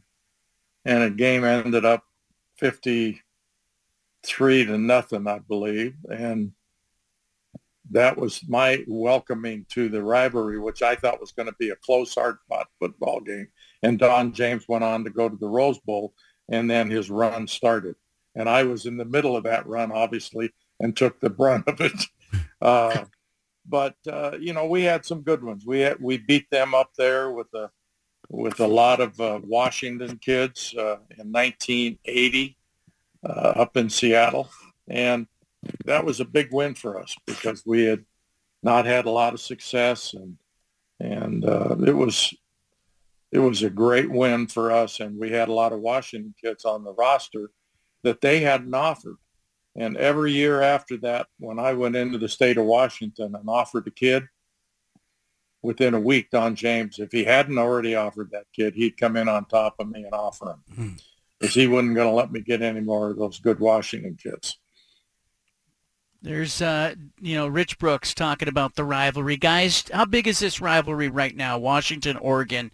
You know, as you look at uh, this game coming up Saturday at Autzen Stadium, does it have the luster? And what do you guys think the Pac-12 could do? Because when UCLA and USC leave, there's a potential that this rivalry is the biggest rivalry in the conference, or maybe one they should showcase more. What could the Pac-12 do to make this a bigger game? Yeah, I think just like how it is this week, 4 p.m. on Fox, I think that's the way to go. You got to highlight these type of games Um, you know, make sure both teams are rested up going into this game, uh, and you gotta you gotta cater to them, right? Uh, but uh, to go with this uh, with the rivalry, like he said, uh, Oregon's kind of owned this rivalry for about 20 years, so uh, I think it's been one sided for a long time. But you know, Washington seems like they're back at it uh, with Kalen DeBoer. I really like what he's been doing, but uh, seems like Oregon's been owning it pretty lately. Yeah, it's a fascinating chapter this Saturday in this rivalry because it's not at its peak. It's not at its apex. The UW Oregon rivalry has been way more heated in in past years. But first year head coaches, transfer quarterbacks that are really good, and both teams in the college football playoff rankings. That's pretty good stuff, all things considered. You know, for this showdown at Autzen, it's a two touchdown spread, right? I mean, they Vegas thinks that Oregon should win this game and win it comfortably, but I don't know. This is a really more. It's a more fascinating edition of the rivalry this weekend than it is like a compelling one. I think. Yeah, I think it's going to be fun. I think Oregon, like Oregon, has so much to play for, and Washington coming into this game. I mean, I just think there's a whole bunch of intrigue, and I think if you are a Ducks fan, you really want to see the best version of Oregon show up. But this is what it's about. Like, I think if you're the conference, you gotta, you know, maybe add some luster to this game by by drumming up uh, some excitement. Why not have a trophy for the winner of the game? A lot to talk about. Hour three ahead. BFFT. From the Pac West Center in downtown Portland, presented by High Caliber Millwrights, here's John Canzano with the bald-faced truth. We'll play the five at five. We'll get a visit from Bruce Barnum, the Portland State football coach. All that ahead on today's show. Plus your phone calls. I still want your reaction to Oregon being ranked number six in the latest college football playoff poll. Rece Davis, one of the studio hosts, uh, made a wisecrack during the broadcast. Did that did that rankle anybody else? Did that rankle you guys when he said, "Oh yeah, but Oregon's doing it against the Pac-12"? Yeah, it's kind of a low blow, I think, especially this year. Pac-12 has been playing pretty well this year. I mean, the rankings are in front of him. They have four teams in the top 13. It's just it's such an easy joke and easy thing to say that people latch onto. Well, it's, and they haven't played, you know, the other teams outside of UCLA yet, right? So that's part Yeah. of it. Man, I think you know, his comment was like they're they haven't they're doing it against Pac-12 teams, and the guy and then I think it was uh, Joey Galloway who said, you know, one in one in eight, Colorado doesn't do it for you. And he said no. Well, Kirk took a shot at um, at the Portland State Vikings. Did you hear that? Did he really? I missed that. What did he say? I'll pull, I'll pull it up for you real Pull quick. it up. I want to play it for Bruce Barnum when he comes on the show. Yeah. Uh, all right, here we go.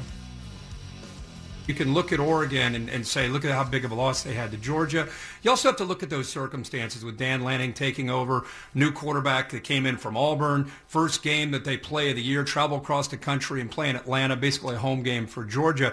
It, the message to Rob Mullens is schedule Portland State. Like, why, why do you want to schedule Georgia and lose a game like that? If you schedule Portland State, they're undefeated, and everybody's talking about how great Oregon is.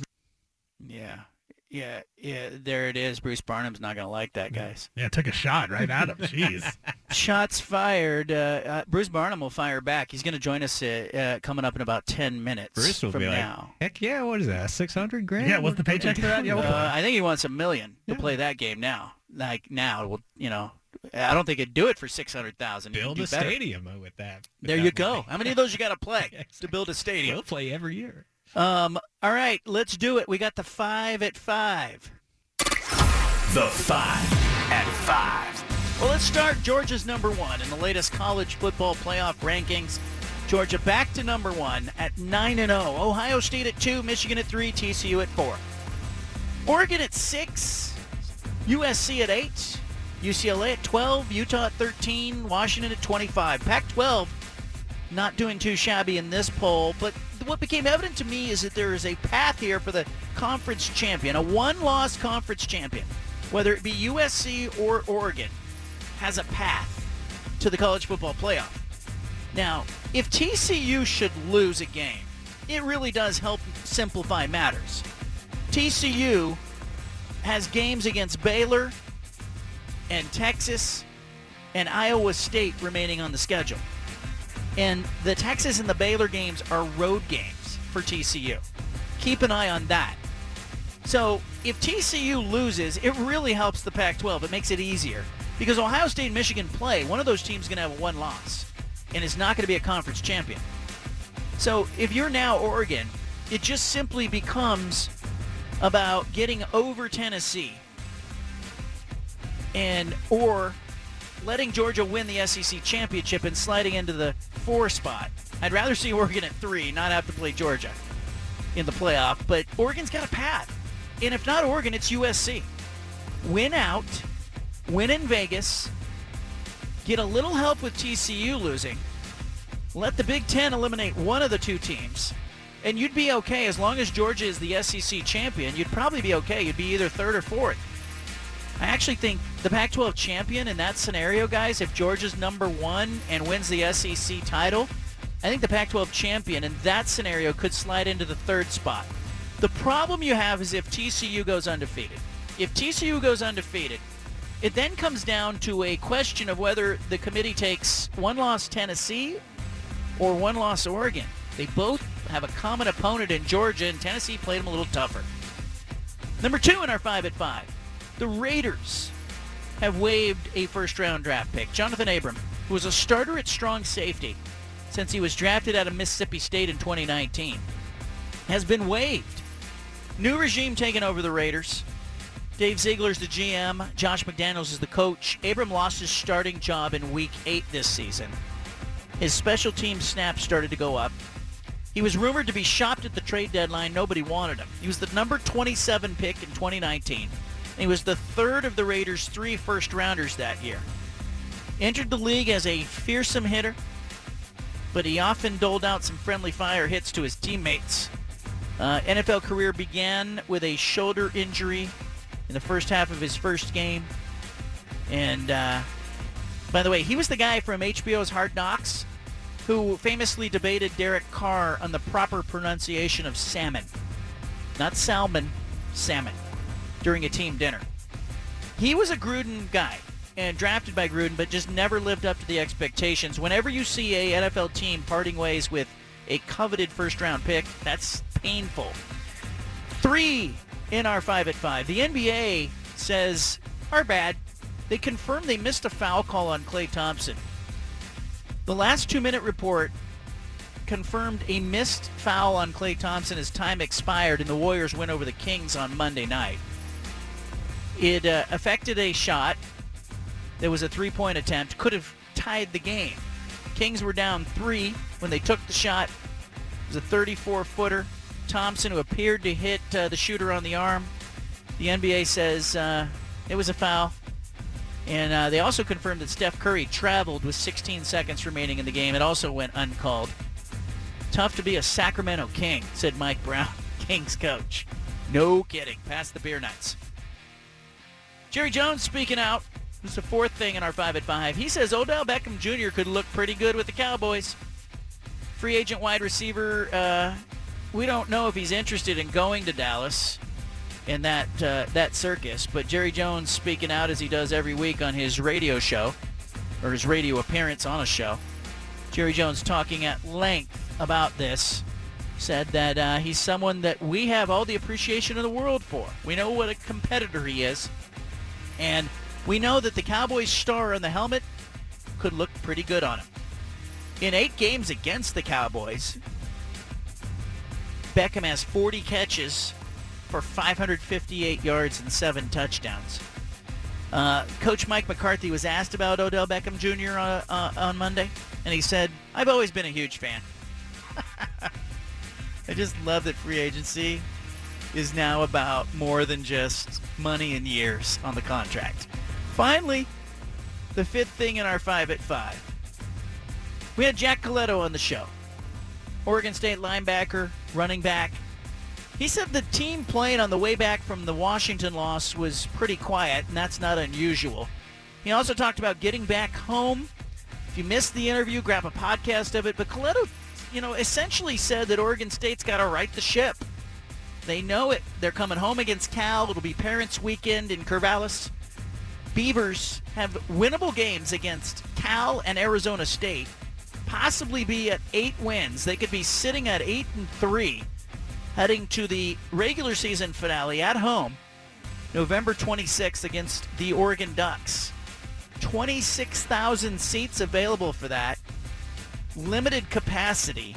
Tickets for that game, guys, lower level tickets, not even between the 20 yard lines, are selling for more than $300 already on StubHub.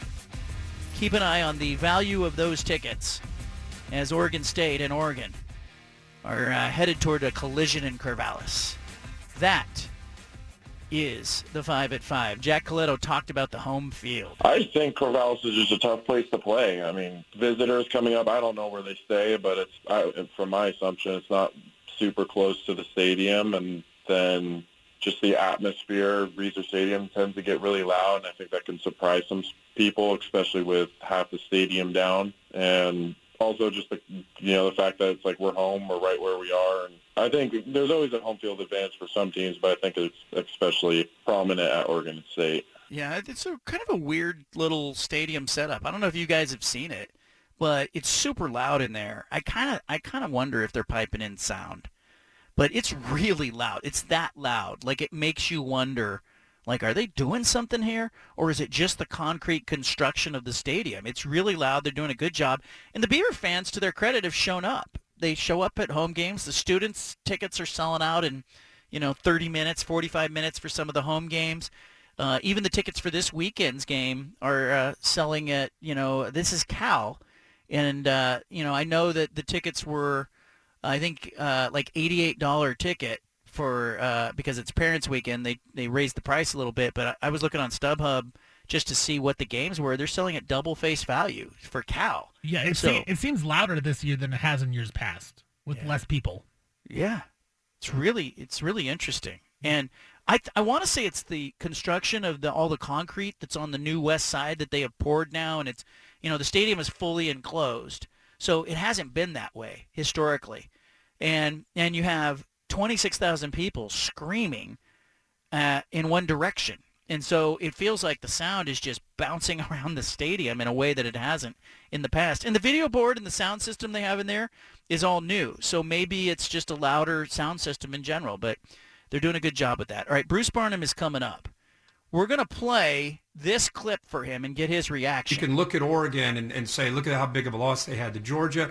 You also have to look at those circumstances with Dan Lanning taking over, new quarterback that came in from Auburn, first game that they play of the year, travel across the country and play in Atlanta, basically a home game for Georgia. It, the message to Rob Mullens is schedule Portland State. Like, why, why do you want to schedule Georgia and lose a game like that? If you schedule Portland State, they're undefeated, and everybody's talking about how great Oregon is. There it is. He took a shot at Portland State. Kirk Herbstreit. Is he a friend of Bruce Barnum's? We'll find out coming up. You've got the home of the truth. Back to the bald-faced truth with John Canzano on 750 The Game.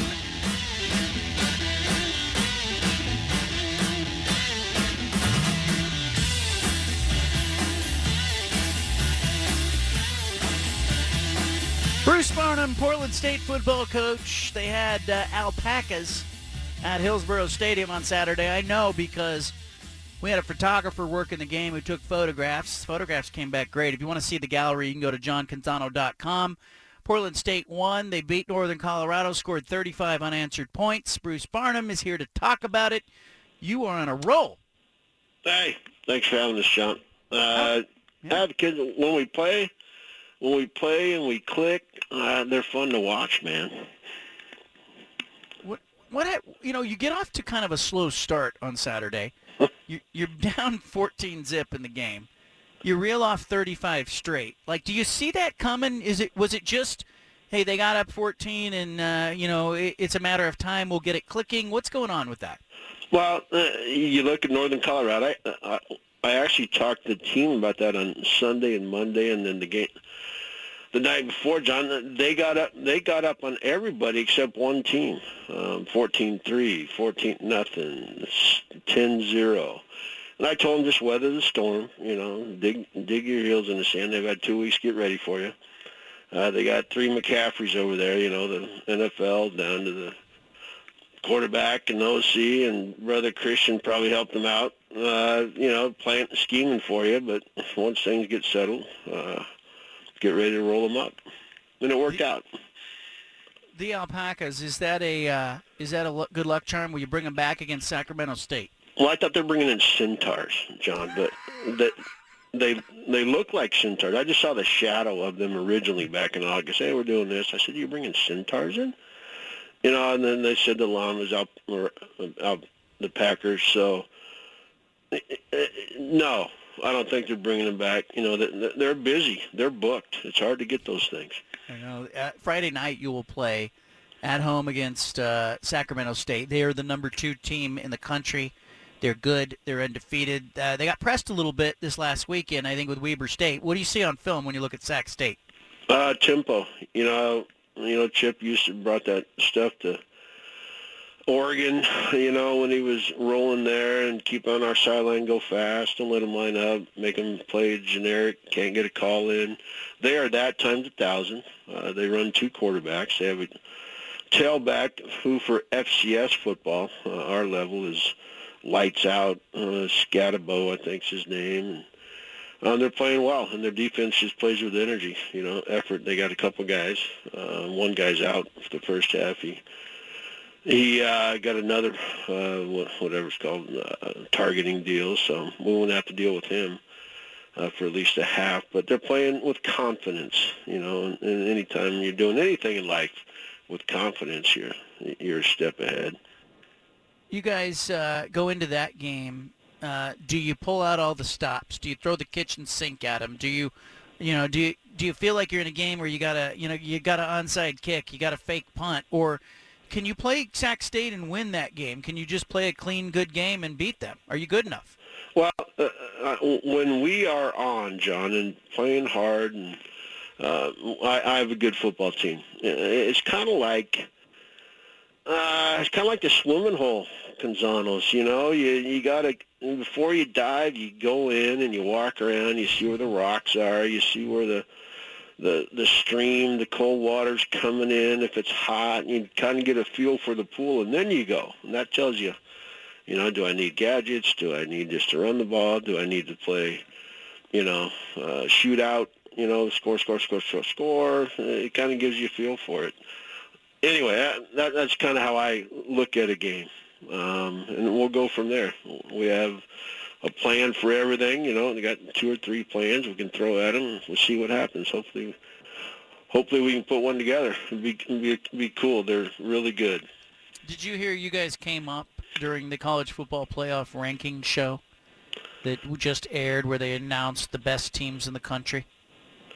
Oh, they didn't weren't talking about us. I'm guessing. Well, they took a shot at you. I Well, they did. Who's that? Kirk Herbstreit. oh, Uh, mighty Herb. Yep. He. Let me just play what he said because I don't want to. I don't want to say that I was misquoted. So they're talking about whether Oregon should have played Georgia or not. Right. And Kirk Herbstreit was trying to say Oregon should have. Maybe they should have scheduled easier. I don't know. Here's what he said. You can look at Oregon and, and say, look at how big of a loss they had to Georgia. You also have to look at those circumstances with Dan Lanning taking over, new quarterback that came in from Auburn, first game that they play of the year, travel across the country and play in Atlanta, basically a home game for Georgia. It, the message to Rob Mullens is schedule Portland State. Like, why, why do you want to schedule Georgia and lose a game like that? If you schedule Portland State, they're undefeated, and everybody's talking about how great Oregon is. Are you gonna send him uh, flowers or what? Are you, your reaction? Wow, the, the Herb is throwing throwing bullets. Huh? Well, you know what? What's yeah? That, uh, Ohio State. You know, um, uh, I tried to call them and schedule them, but uh, they won't play us. I think that's where he went. Um, I, I didn't know about that. That's a. You that's should one. say. Yeah, I'll give you your quote. You should say we're open for business. Yeah, yeah. We'll, we'll Play anybody, anytime, anywhere. Eight hundred thousand. that's right. Oh no, more than one point eight. That what you One point eight. They got more. Well, that's probably what Herbstreit's getting paid. You know, to talk about the, the mighty Vikes. Um, no, that's good. Any press is good press, right? Even if it's coming from Kirk. Yeah. Well, there you go. Uh, so uh, it's, you know, you'll you'll do it for one point eight. Of course. I'll play that and gets rid of one of my money games. That gives me another win, just like he's talking about scheduling.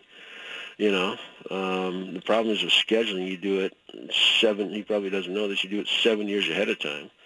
You know, uh, those games aren't made the, the day Lanning or got the job. Those games are made, you know, uh, many moons ago. So it's kind of what chips fall. You got to plan ahead. So um, that's that's unique. What show was that on? That was on like real. That like was on uh, TV? the uh, the uh, college football playoff ranking show that airs on Tuesdays. I'm going to tweet this out. I'm going to say that you heard Herbstreit say Oregon should have played Portland State instead of Georgia, and you'll do it for 1.8 mil. Of course. Actually, yeah. Put one point. I was going to give another number, but everybody. You will- want to go higher? Uh, no, let's go 1.8. That'll, that'll clean some things up here. Can't I can't jump on the Powerball. Obviously, we found out that's a lark. You know, you kidding me? Oh, canceled.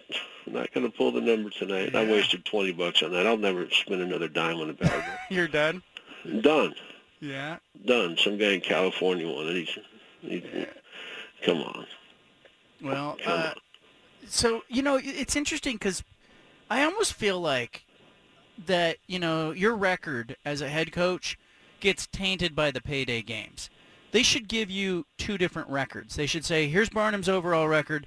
Here's his record when playing uh, non-payday games." Just so we have a better idea of where you are, because I almost feel like, look, you win, you win, you've won some of those games. You beat Washington State, okay, but by and large, you're going to go if you play ten of them, you're going to go one and nine or you know two and eight in those Right. games. You know, Right. it's so. How do you, as a head coach, how do you wrap your mind around it, like, and get your kids to understand that, hey, you might start the year one and two, you might start zero and three, but it's okay. Well, it's. Uh, I'm not gonna lie to you. At, at this point, John, it does get frustrating to a point. You know, because like I said, I think I have a good football team. You go into those games. We've talked about this. You get beat up. Uh, hopefully, you have a, a a year you don't. But Washington uh, this year, you know, kind of put us in the rehab at some key positions and a lot of starters. But and that affects you know just as much. But it's my. go- I wish I could do it my uh, you know counterparts do and have one maybe uh, or, or none and play the people at my level. Um, but yeah, uh, if you that is something uh, it would drive me crazy if you didn't look at that, look at it that way. But you know the game doesn't define who I am. I know what I know what we have to do here at Portland State to keep this place other sports going. Um, so uh, that, it, it is what it is. Explaining it to my players, though, is the frustrating part. You know, because you never go into the game. We go into a game, they expect to win. You know, so. Uh, but it, it catches up to you, I think, as coaches sometimes. I, I kind of have to rally the, you know, circle the wagons. Um, but you want to sneak one. Then we didn't at San Jose, so everybody's like, ah. Then when I thought, I thought the best one we played was at Oregon State one year, you know, and my kicker we missed three extra points. I mean, I just wanted to grab my big toe and stick it in my ear, but you know, um, uh, but if you get one of those, then you're all right because you know you're one and one and or two and zero that one year. We we beat North Texas, and uh, but uh, it, it's just it's where we're at right now at Portland State. I realize that it's probably. I think the brass does a little bit too, John. Honestly, you know, because if you look at my record, I mean, you're running me out of here, you know, and giving me a job like Herbstreit has. But if right now, um, that's what it is. I, I'm going to help this department out and hopefully get one of those erased. Bruce Barnum, uh, you've got Sac State on Friday. I encourage people to check it out. This is one of the best teams in the country. Portland State will be hosting at Hillsboro Stadium. 6 o'clock Friday. Have a different feel to it. You go on the road for your finale. We'll talk to you about that next week. But uh, good luck to you Friday night. Give them hell. Thank you. I, I, I, somebody send me your thing. Um, are you having Coach Brooks on here, or has he Uh, already been on? I I interview Wilner and I interviewed him in a podcast. I'll text Oh, it to you. I got you. He told stories. Yeah, my pops worked with his daughter at Schwabe. I don't know if um, she was. She's in law. Uh, some, well, that was that was a few moons ago. But my dad's got a lot of respect for him. anyway, Yeah, thank you. Thanks for having the Vikes on, uh, John, and we'll talk to you next week. All right, Bruce Barnum. There he goes. 1.8 million. Can I play that clip again? I I want to play it again. Here's what Herbstreit said. Guys, is he is Herbstreit saying that he believes himself Oregon should have scheduled Portland State or is he just sort of summarizing the prevailing thought that hey, you're penalizing Oregon for scheduling tough? I think he's taking a shot at Portland State, personally. right, let, let's go. Let's let, let's play it. You can look at Oregon and, and say, look at how big of a loss they had to Georgia.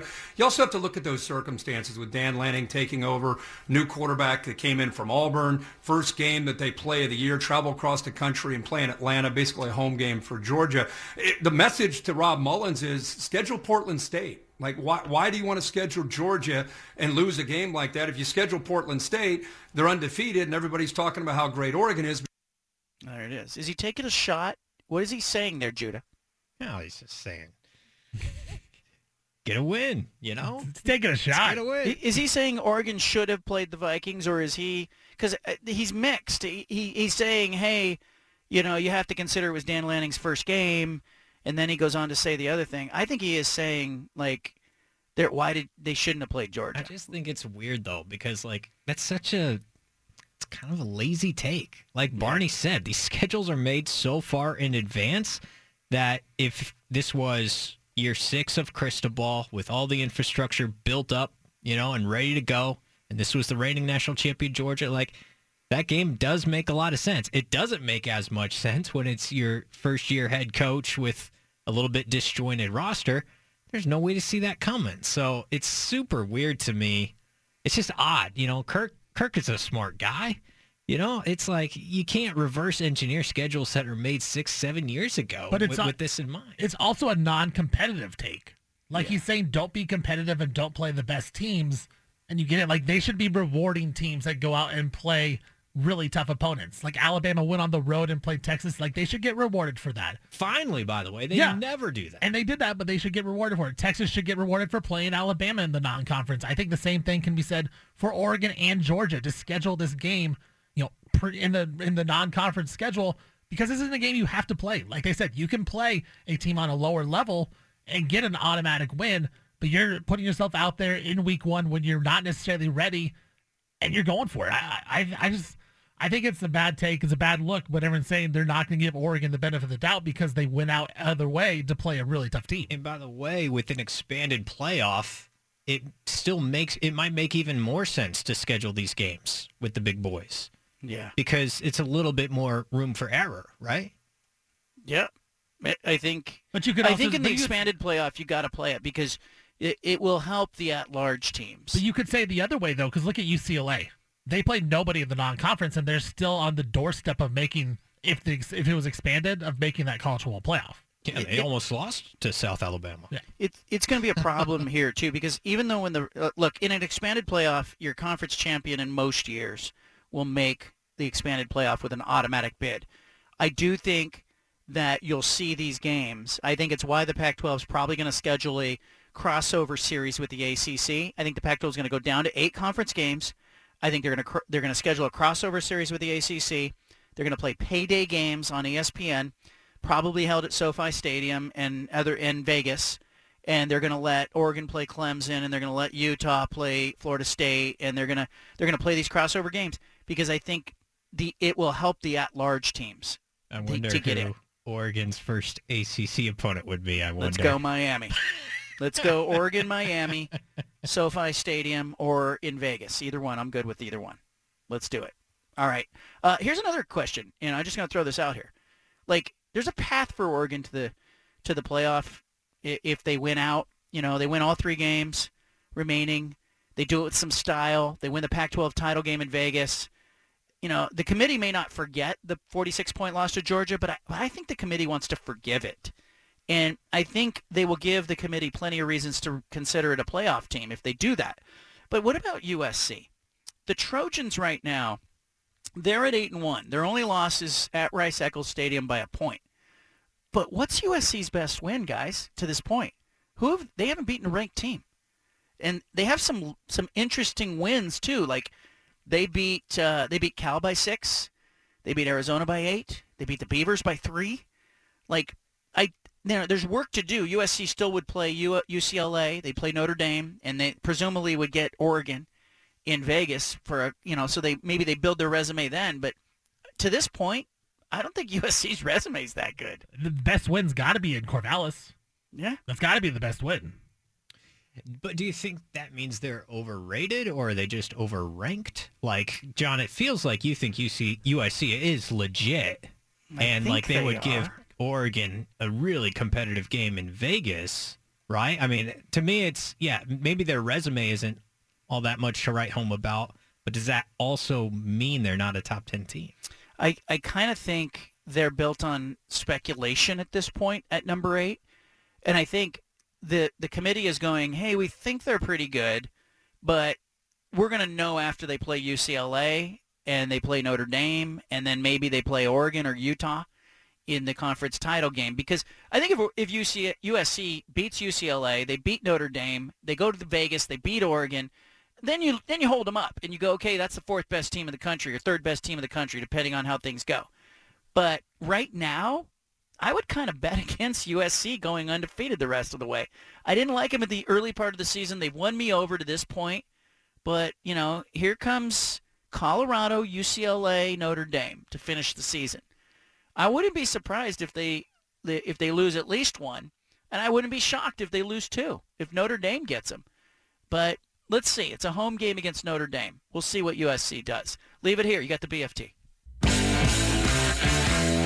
Back to the Bald Faced Truth with John Canzano on 750 The Game.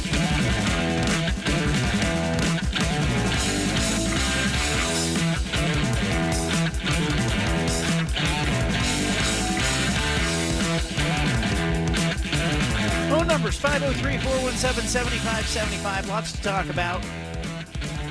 I wrote uh, I wrote a story today at johncanzano.com. I want to talk just for a minute about. Um, I don't want to spoil it because it's kind of a wild yarn, and uh, not all stories have happy endings. Okay, I'm going to say that up front. But um, I wrote a story about a nurse who's dealing with cancer. She's got colon cancer. She's a mother of two. She's 33 years old. And she had a hard time. She's a Washington State fan. And she got tickets, guys, to a Washington State home football game from a donor who was just trying to lift her spirit, who knew that she was struggling. She's a season ticket holder at Washington State with her family, but he had club level tickets. And it was for the Thursday night game they played against Utah a couple of Thursdays ago. And he donated the tickets to her and wanted her to go to the game, and she went to the game. A wild, wild story comes out of it because another ticket holder who's on the club level, who is an engineer for Boeing, 56-year-old engineer, happens to also be on the club level for that Thursday night game. He got a ticket from a friend. He's there. He's at the game. And uh, I'm not going to give the full story, but something terrible happened. The engineer for Boeing didn't feel well. Turns out he has a heart condition. He collapsed. He's unconscious. He's not breathing. And the uh, nurse who has colon cancer, she's an emergency room nurse, and her husband is a nurse uh, anesthesiologist. And so he happens to be on the scene and she happens to be on the scene just a few feet away from the Boeing engineer who collapses. You talk about coincidence, guardian angels. Uh, I think there's a lot of people involved with this story that told me at one point or another, we don't think any of this is accidental. Things happen for a reason. But it got me thinking about football stadiums. If you want to read it, go to johncanzano.com. You can get the whole story. Got me thinking about football stadiums. I'm often in the press box or I'm walking through the crowd, maybe at the end of the game or the beginning of the game, and I see people coming into the stadium. And it's interesting. It's kind of like an airport. You know, in an airport, you get people who come from all backgrounds, all ages, socioeconomic backgrounds, different jobs, different ideologies, religion, politics. You get people in a stadium, you know, of 40, 50, 60, or 70 or 80,000 people, and it's this melting pot of humanity. In and you, it's like you can have a nurse standing by a Boeing engineer and nobody knows. That's not a nurse that's an engineer. Nobody knows what you know unless you have a conversation about it. You just have all these people from such different backgrounds mixed together. In sports weaves us together in that way. It's part of why i love doing this show and people who listen to the show will tell me like you know you don't really do a sports show. It's a sports show but you don't really do a sports show. I get that all the time. People say oh the show's different. And part of why i think it's different is it becomes more of a lifestyle show, but it also becomes kind of a, you know, we talk a lot about psychology and sociology, and, and I'm fascinated by it. I'm fascinated by that scene in the stadium when I see you guys at the stadium. Yes, you out there. I don't care if you're a season ticket holder or if it's the first time you've ever been to a stadium. I see you, and you're walking shoulder to shoulder with people who are, you know, have either been there for 30 years or this is their first game and you you kind of walk through that and you realize like how wonderful it is you know with people in stadiums and in arenas how wonderful a place it is a meeting place it is for all these people to come together and share uh, that experience and sometimes magic happens sometimes you get kenny wheaton's going to score sometimes you get edgar martinez hitting a grand salami and Dave Niehaus on the call. Sometimes you get Damian Lillard hitting a 37-foot shot. And but in a lot of times in a lot of games that I've been to, you just get a good game or you get a fun experience. It's like a fingerprint or a snowflake. It's not like anything else that you've ever seen anywhere else. And I think in those moments like I look around and I'm like, "Man, this is what sports is supposed to do." because I got to be honest, like I've just, I've done a lot of thinking in the last six or seven months about, you know, USC and UCLA to the Big Ten, television deals, the money that's involved, the coaches, the NIL, the transfer portal, the booster collectives. There's been a real loss of innocence in our sports world. It's uh, it's not the carefree place that it has traditionally been maybe I'm naive to what had gone on in the past. Maybe there were places where, you know, there were backroom deals cut and players were bought. And of course, there was cheating in sports. The cream and the clear, Andro, Balco, Lance Armstrong. It's not about the bike. It's about the uh, it's about the blood doping that was going on. Uh, of course, all that went on. Uh, you know, the Astros banging on the trash can. Of course, we've had those things, but by and large, most of the competitions that we have seen have been kind of that escape that we look to sports to be. So yeah, a nurse, an engineer, uh, a good-hearted donor giving some tickets. Uh, I'm never surprised by what happens in a sports stadium, even if it has nothing to do with sports. Leave it here. Some parting thoughts coming up. Hi, this is John Canzano. I have a question for you. Are you a business owner? Do you like free government money? If so, listen up. The federal government has promised more than $135 billion in tax refunds for small and medium-sized businesses that kept employees on payroll through COVID. Business owners are eligible for the Employee Retention Credit even if they received PPP funds. RefundsPro.com specializes in cutting through the red tape of qualifying for this government program to make it quick and easy. Refunds Pro does all the heavy lifting, and most of their refunds are more than $100,000. Couldn't you use that money right about now? There's no downside to apply and absolutely no fees unless you receive a refund. RefundsPro.com has helped hundreds of businesses qualify, and the best part? You don't have to pay a penny back to the government. This is as close as it gets to free government money. There's a deadline, so visit refundspro.com to get started before it's too late. Once again, that's refundspro.com. Back to the Bald Faced Truth with John Canzano. Peter Sampson is up next with The Pulse from 6 to 7 on 750 The Game.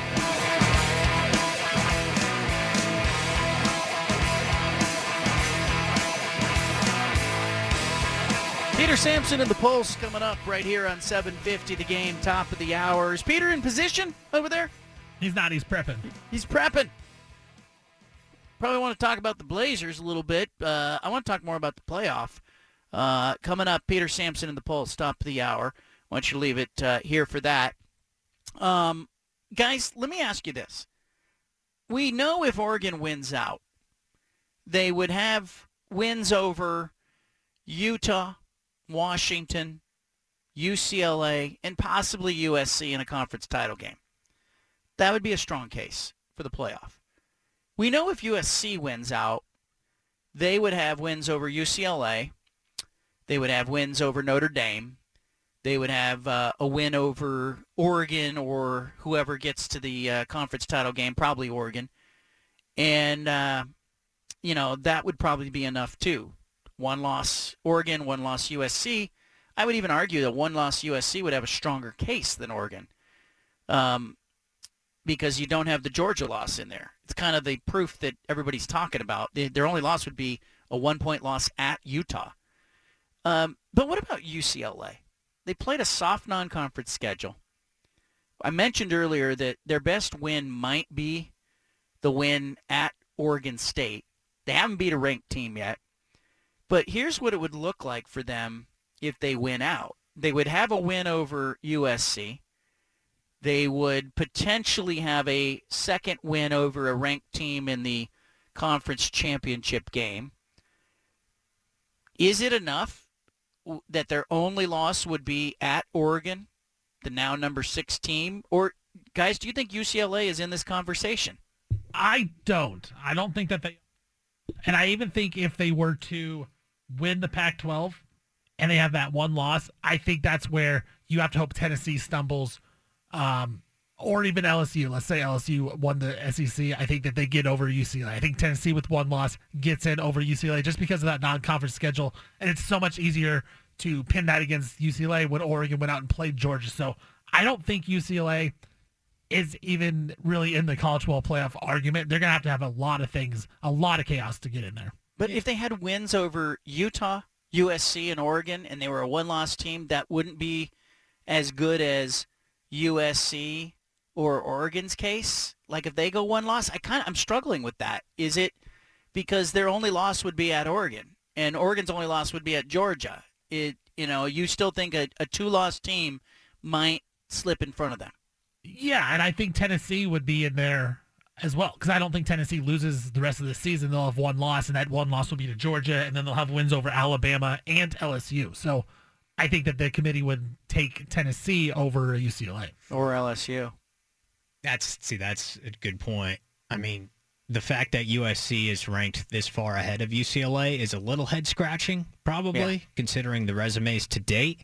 But you're right, John. I mean, if if UCLA beats number eight, beats number six, and those are the current eight and six, and maybe does so convincingly in either fashion, um, and I don't know who their you know last game is outside of that, but you know if they, if they did that and still had one loss, like that could that's probably the team we're talking about the least in the Pac-12 college football playoff race. But I don't think they're out of it. I Yeah. agree though with Steven though, like the fact that they are uh, where are they twelve? Twelve. Like that kind of to me, it's going to be hard for them to get past Tennessee with that one loss, and of course Tennessee won't even have won its own division. But that's just too much ground, I think, to make up for uh, for the committee's for the committee's liking. Yeah, they'd have to leap. Uh, they'd have to beat Oregon and USC. By the way, can I ask you, given what you know of UCLA and Oregon, do you think if that's the Pac-12 championship game, Chip against Dan Lanning version two, does it go any different from version one? I don't think so. I think Oregon. I think Oregon's going to beat anybody right now. I, I just think Oregon's too good. They're just they're built too good. And eh, barring an injury to Bo Nix, barring Bucky Irving is lost for the season. Knock on wood. I think Oregon's too good. I think they're too balanced. I think, you know, I think it's really interesting. You know, I, I have uh, I've done well against the spread. Okay, You- I'm, you're I'm really good right now. I'm 17 and three in my last 20 against the spread, but I've done that by not picking the games too early. I, at this point of the week, I'm not making picks in the last three weeks. I don't want to make a pick today, but I'm really leaning towards picking Oregon big over Washington. Steven, Judah, what do you think in this Oregon-Washington game? The spread's like 13, 14 points. I don't think that's enough. I think Oregon might blast them at home. Yeah, I mean, just based how based how Oregon has played this season at Autzen, it's it's hard to go against them. And you know, I saw a tweet today. Um, Oregon seven and two against the spread this season. The only losses was Washington State and Georgia. So they've been covering numbers. Uh, the numbers haven't been high enough. I, I'm with you. I think right now, if I had to make a pick, I'd go Oregon. I didn't. I haven't seen enough out of this Washington team that's going to say they're going to be able to stay with Oregon offensively.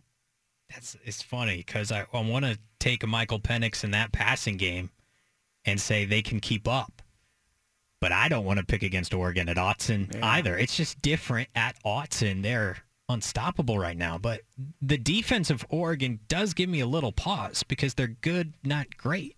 Yeah, they like, give will up that yards. ever will that ever ex- get exposed against a I- really good team? And would Washington be the offense that exposes it?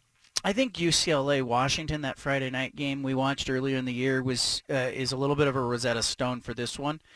Um, granted, the game was at UCLA.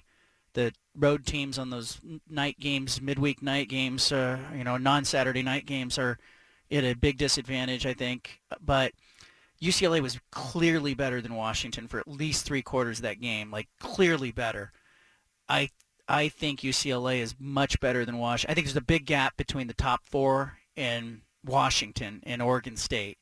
So I I think I think Oregon's toughest game is coming uh, November 26th at Reser Stadium. I think Yeah. that that's the tricky one for Oregon. And that one and look, because I think the committee, like I said last segment, they want to they want to forgive that 46 point loss because I think the committee wants to say, hey, we don't want to deter teams from playing these games. We're going to w- reward the conference champion, put less weight on week one than we put on week eight, nine, ten. I think they want to do all that. But if Oregon doesn't look good in that game against Oregon State, it could hurt them.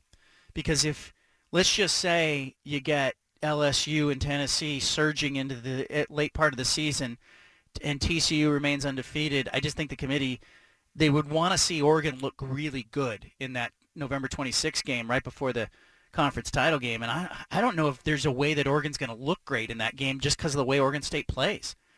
Like Oregon State will ugly that game up, and they're going to make it a wrestling match, and it's a rivalry game. So I wouldn't be surprised if that is a very close game at Reser Stadium uh, coming up. All right, uh, Peter Sampson and the Pulse is coming up. Uh, we got another great show for you tomorrow. Jonathan Smith will be joining us, the Oregon State coach. Softy from KJR in Seattle later in the week. We got big, big shows, a lot going on. Uh, leave it here if you're listening in Portland. Peter Sampson and the Pulse coming up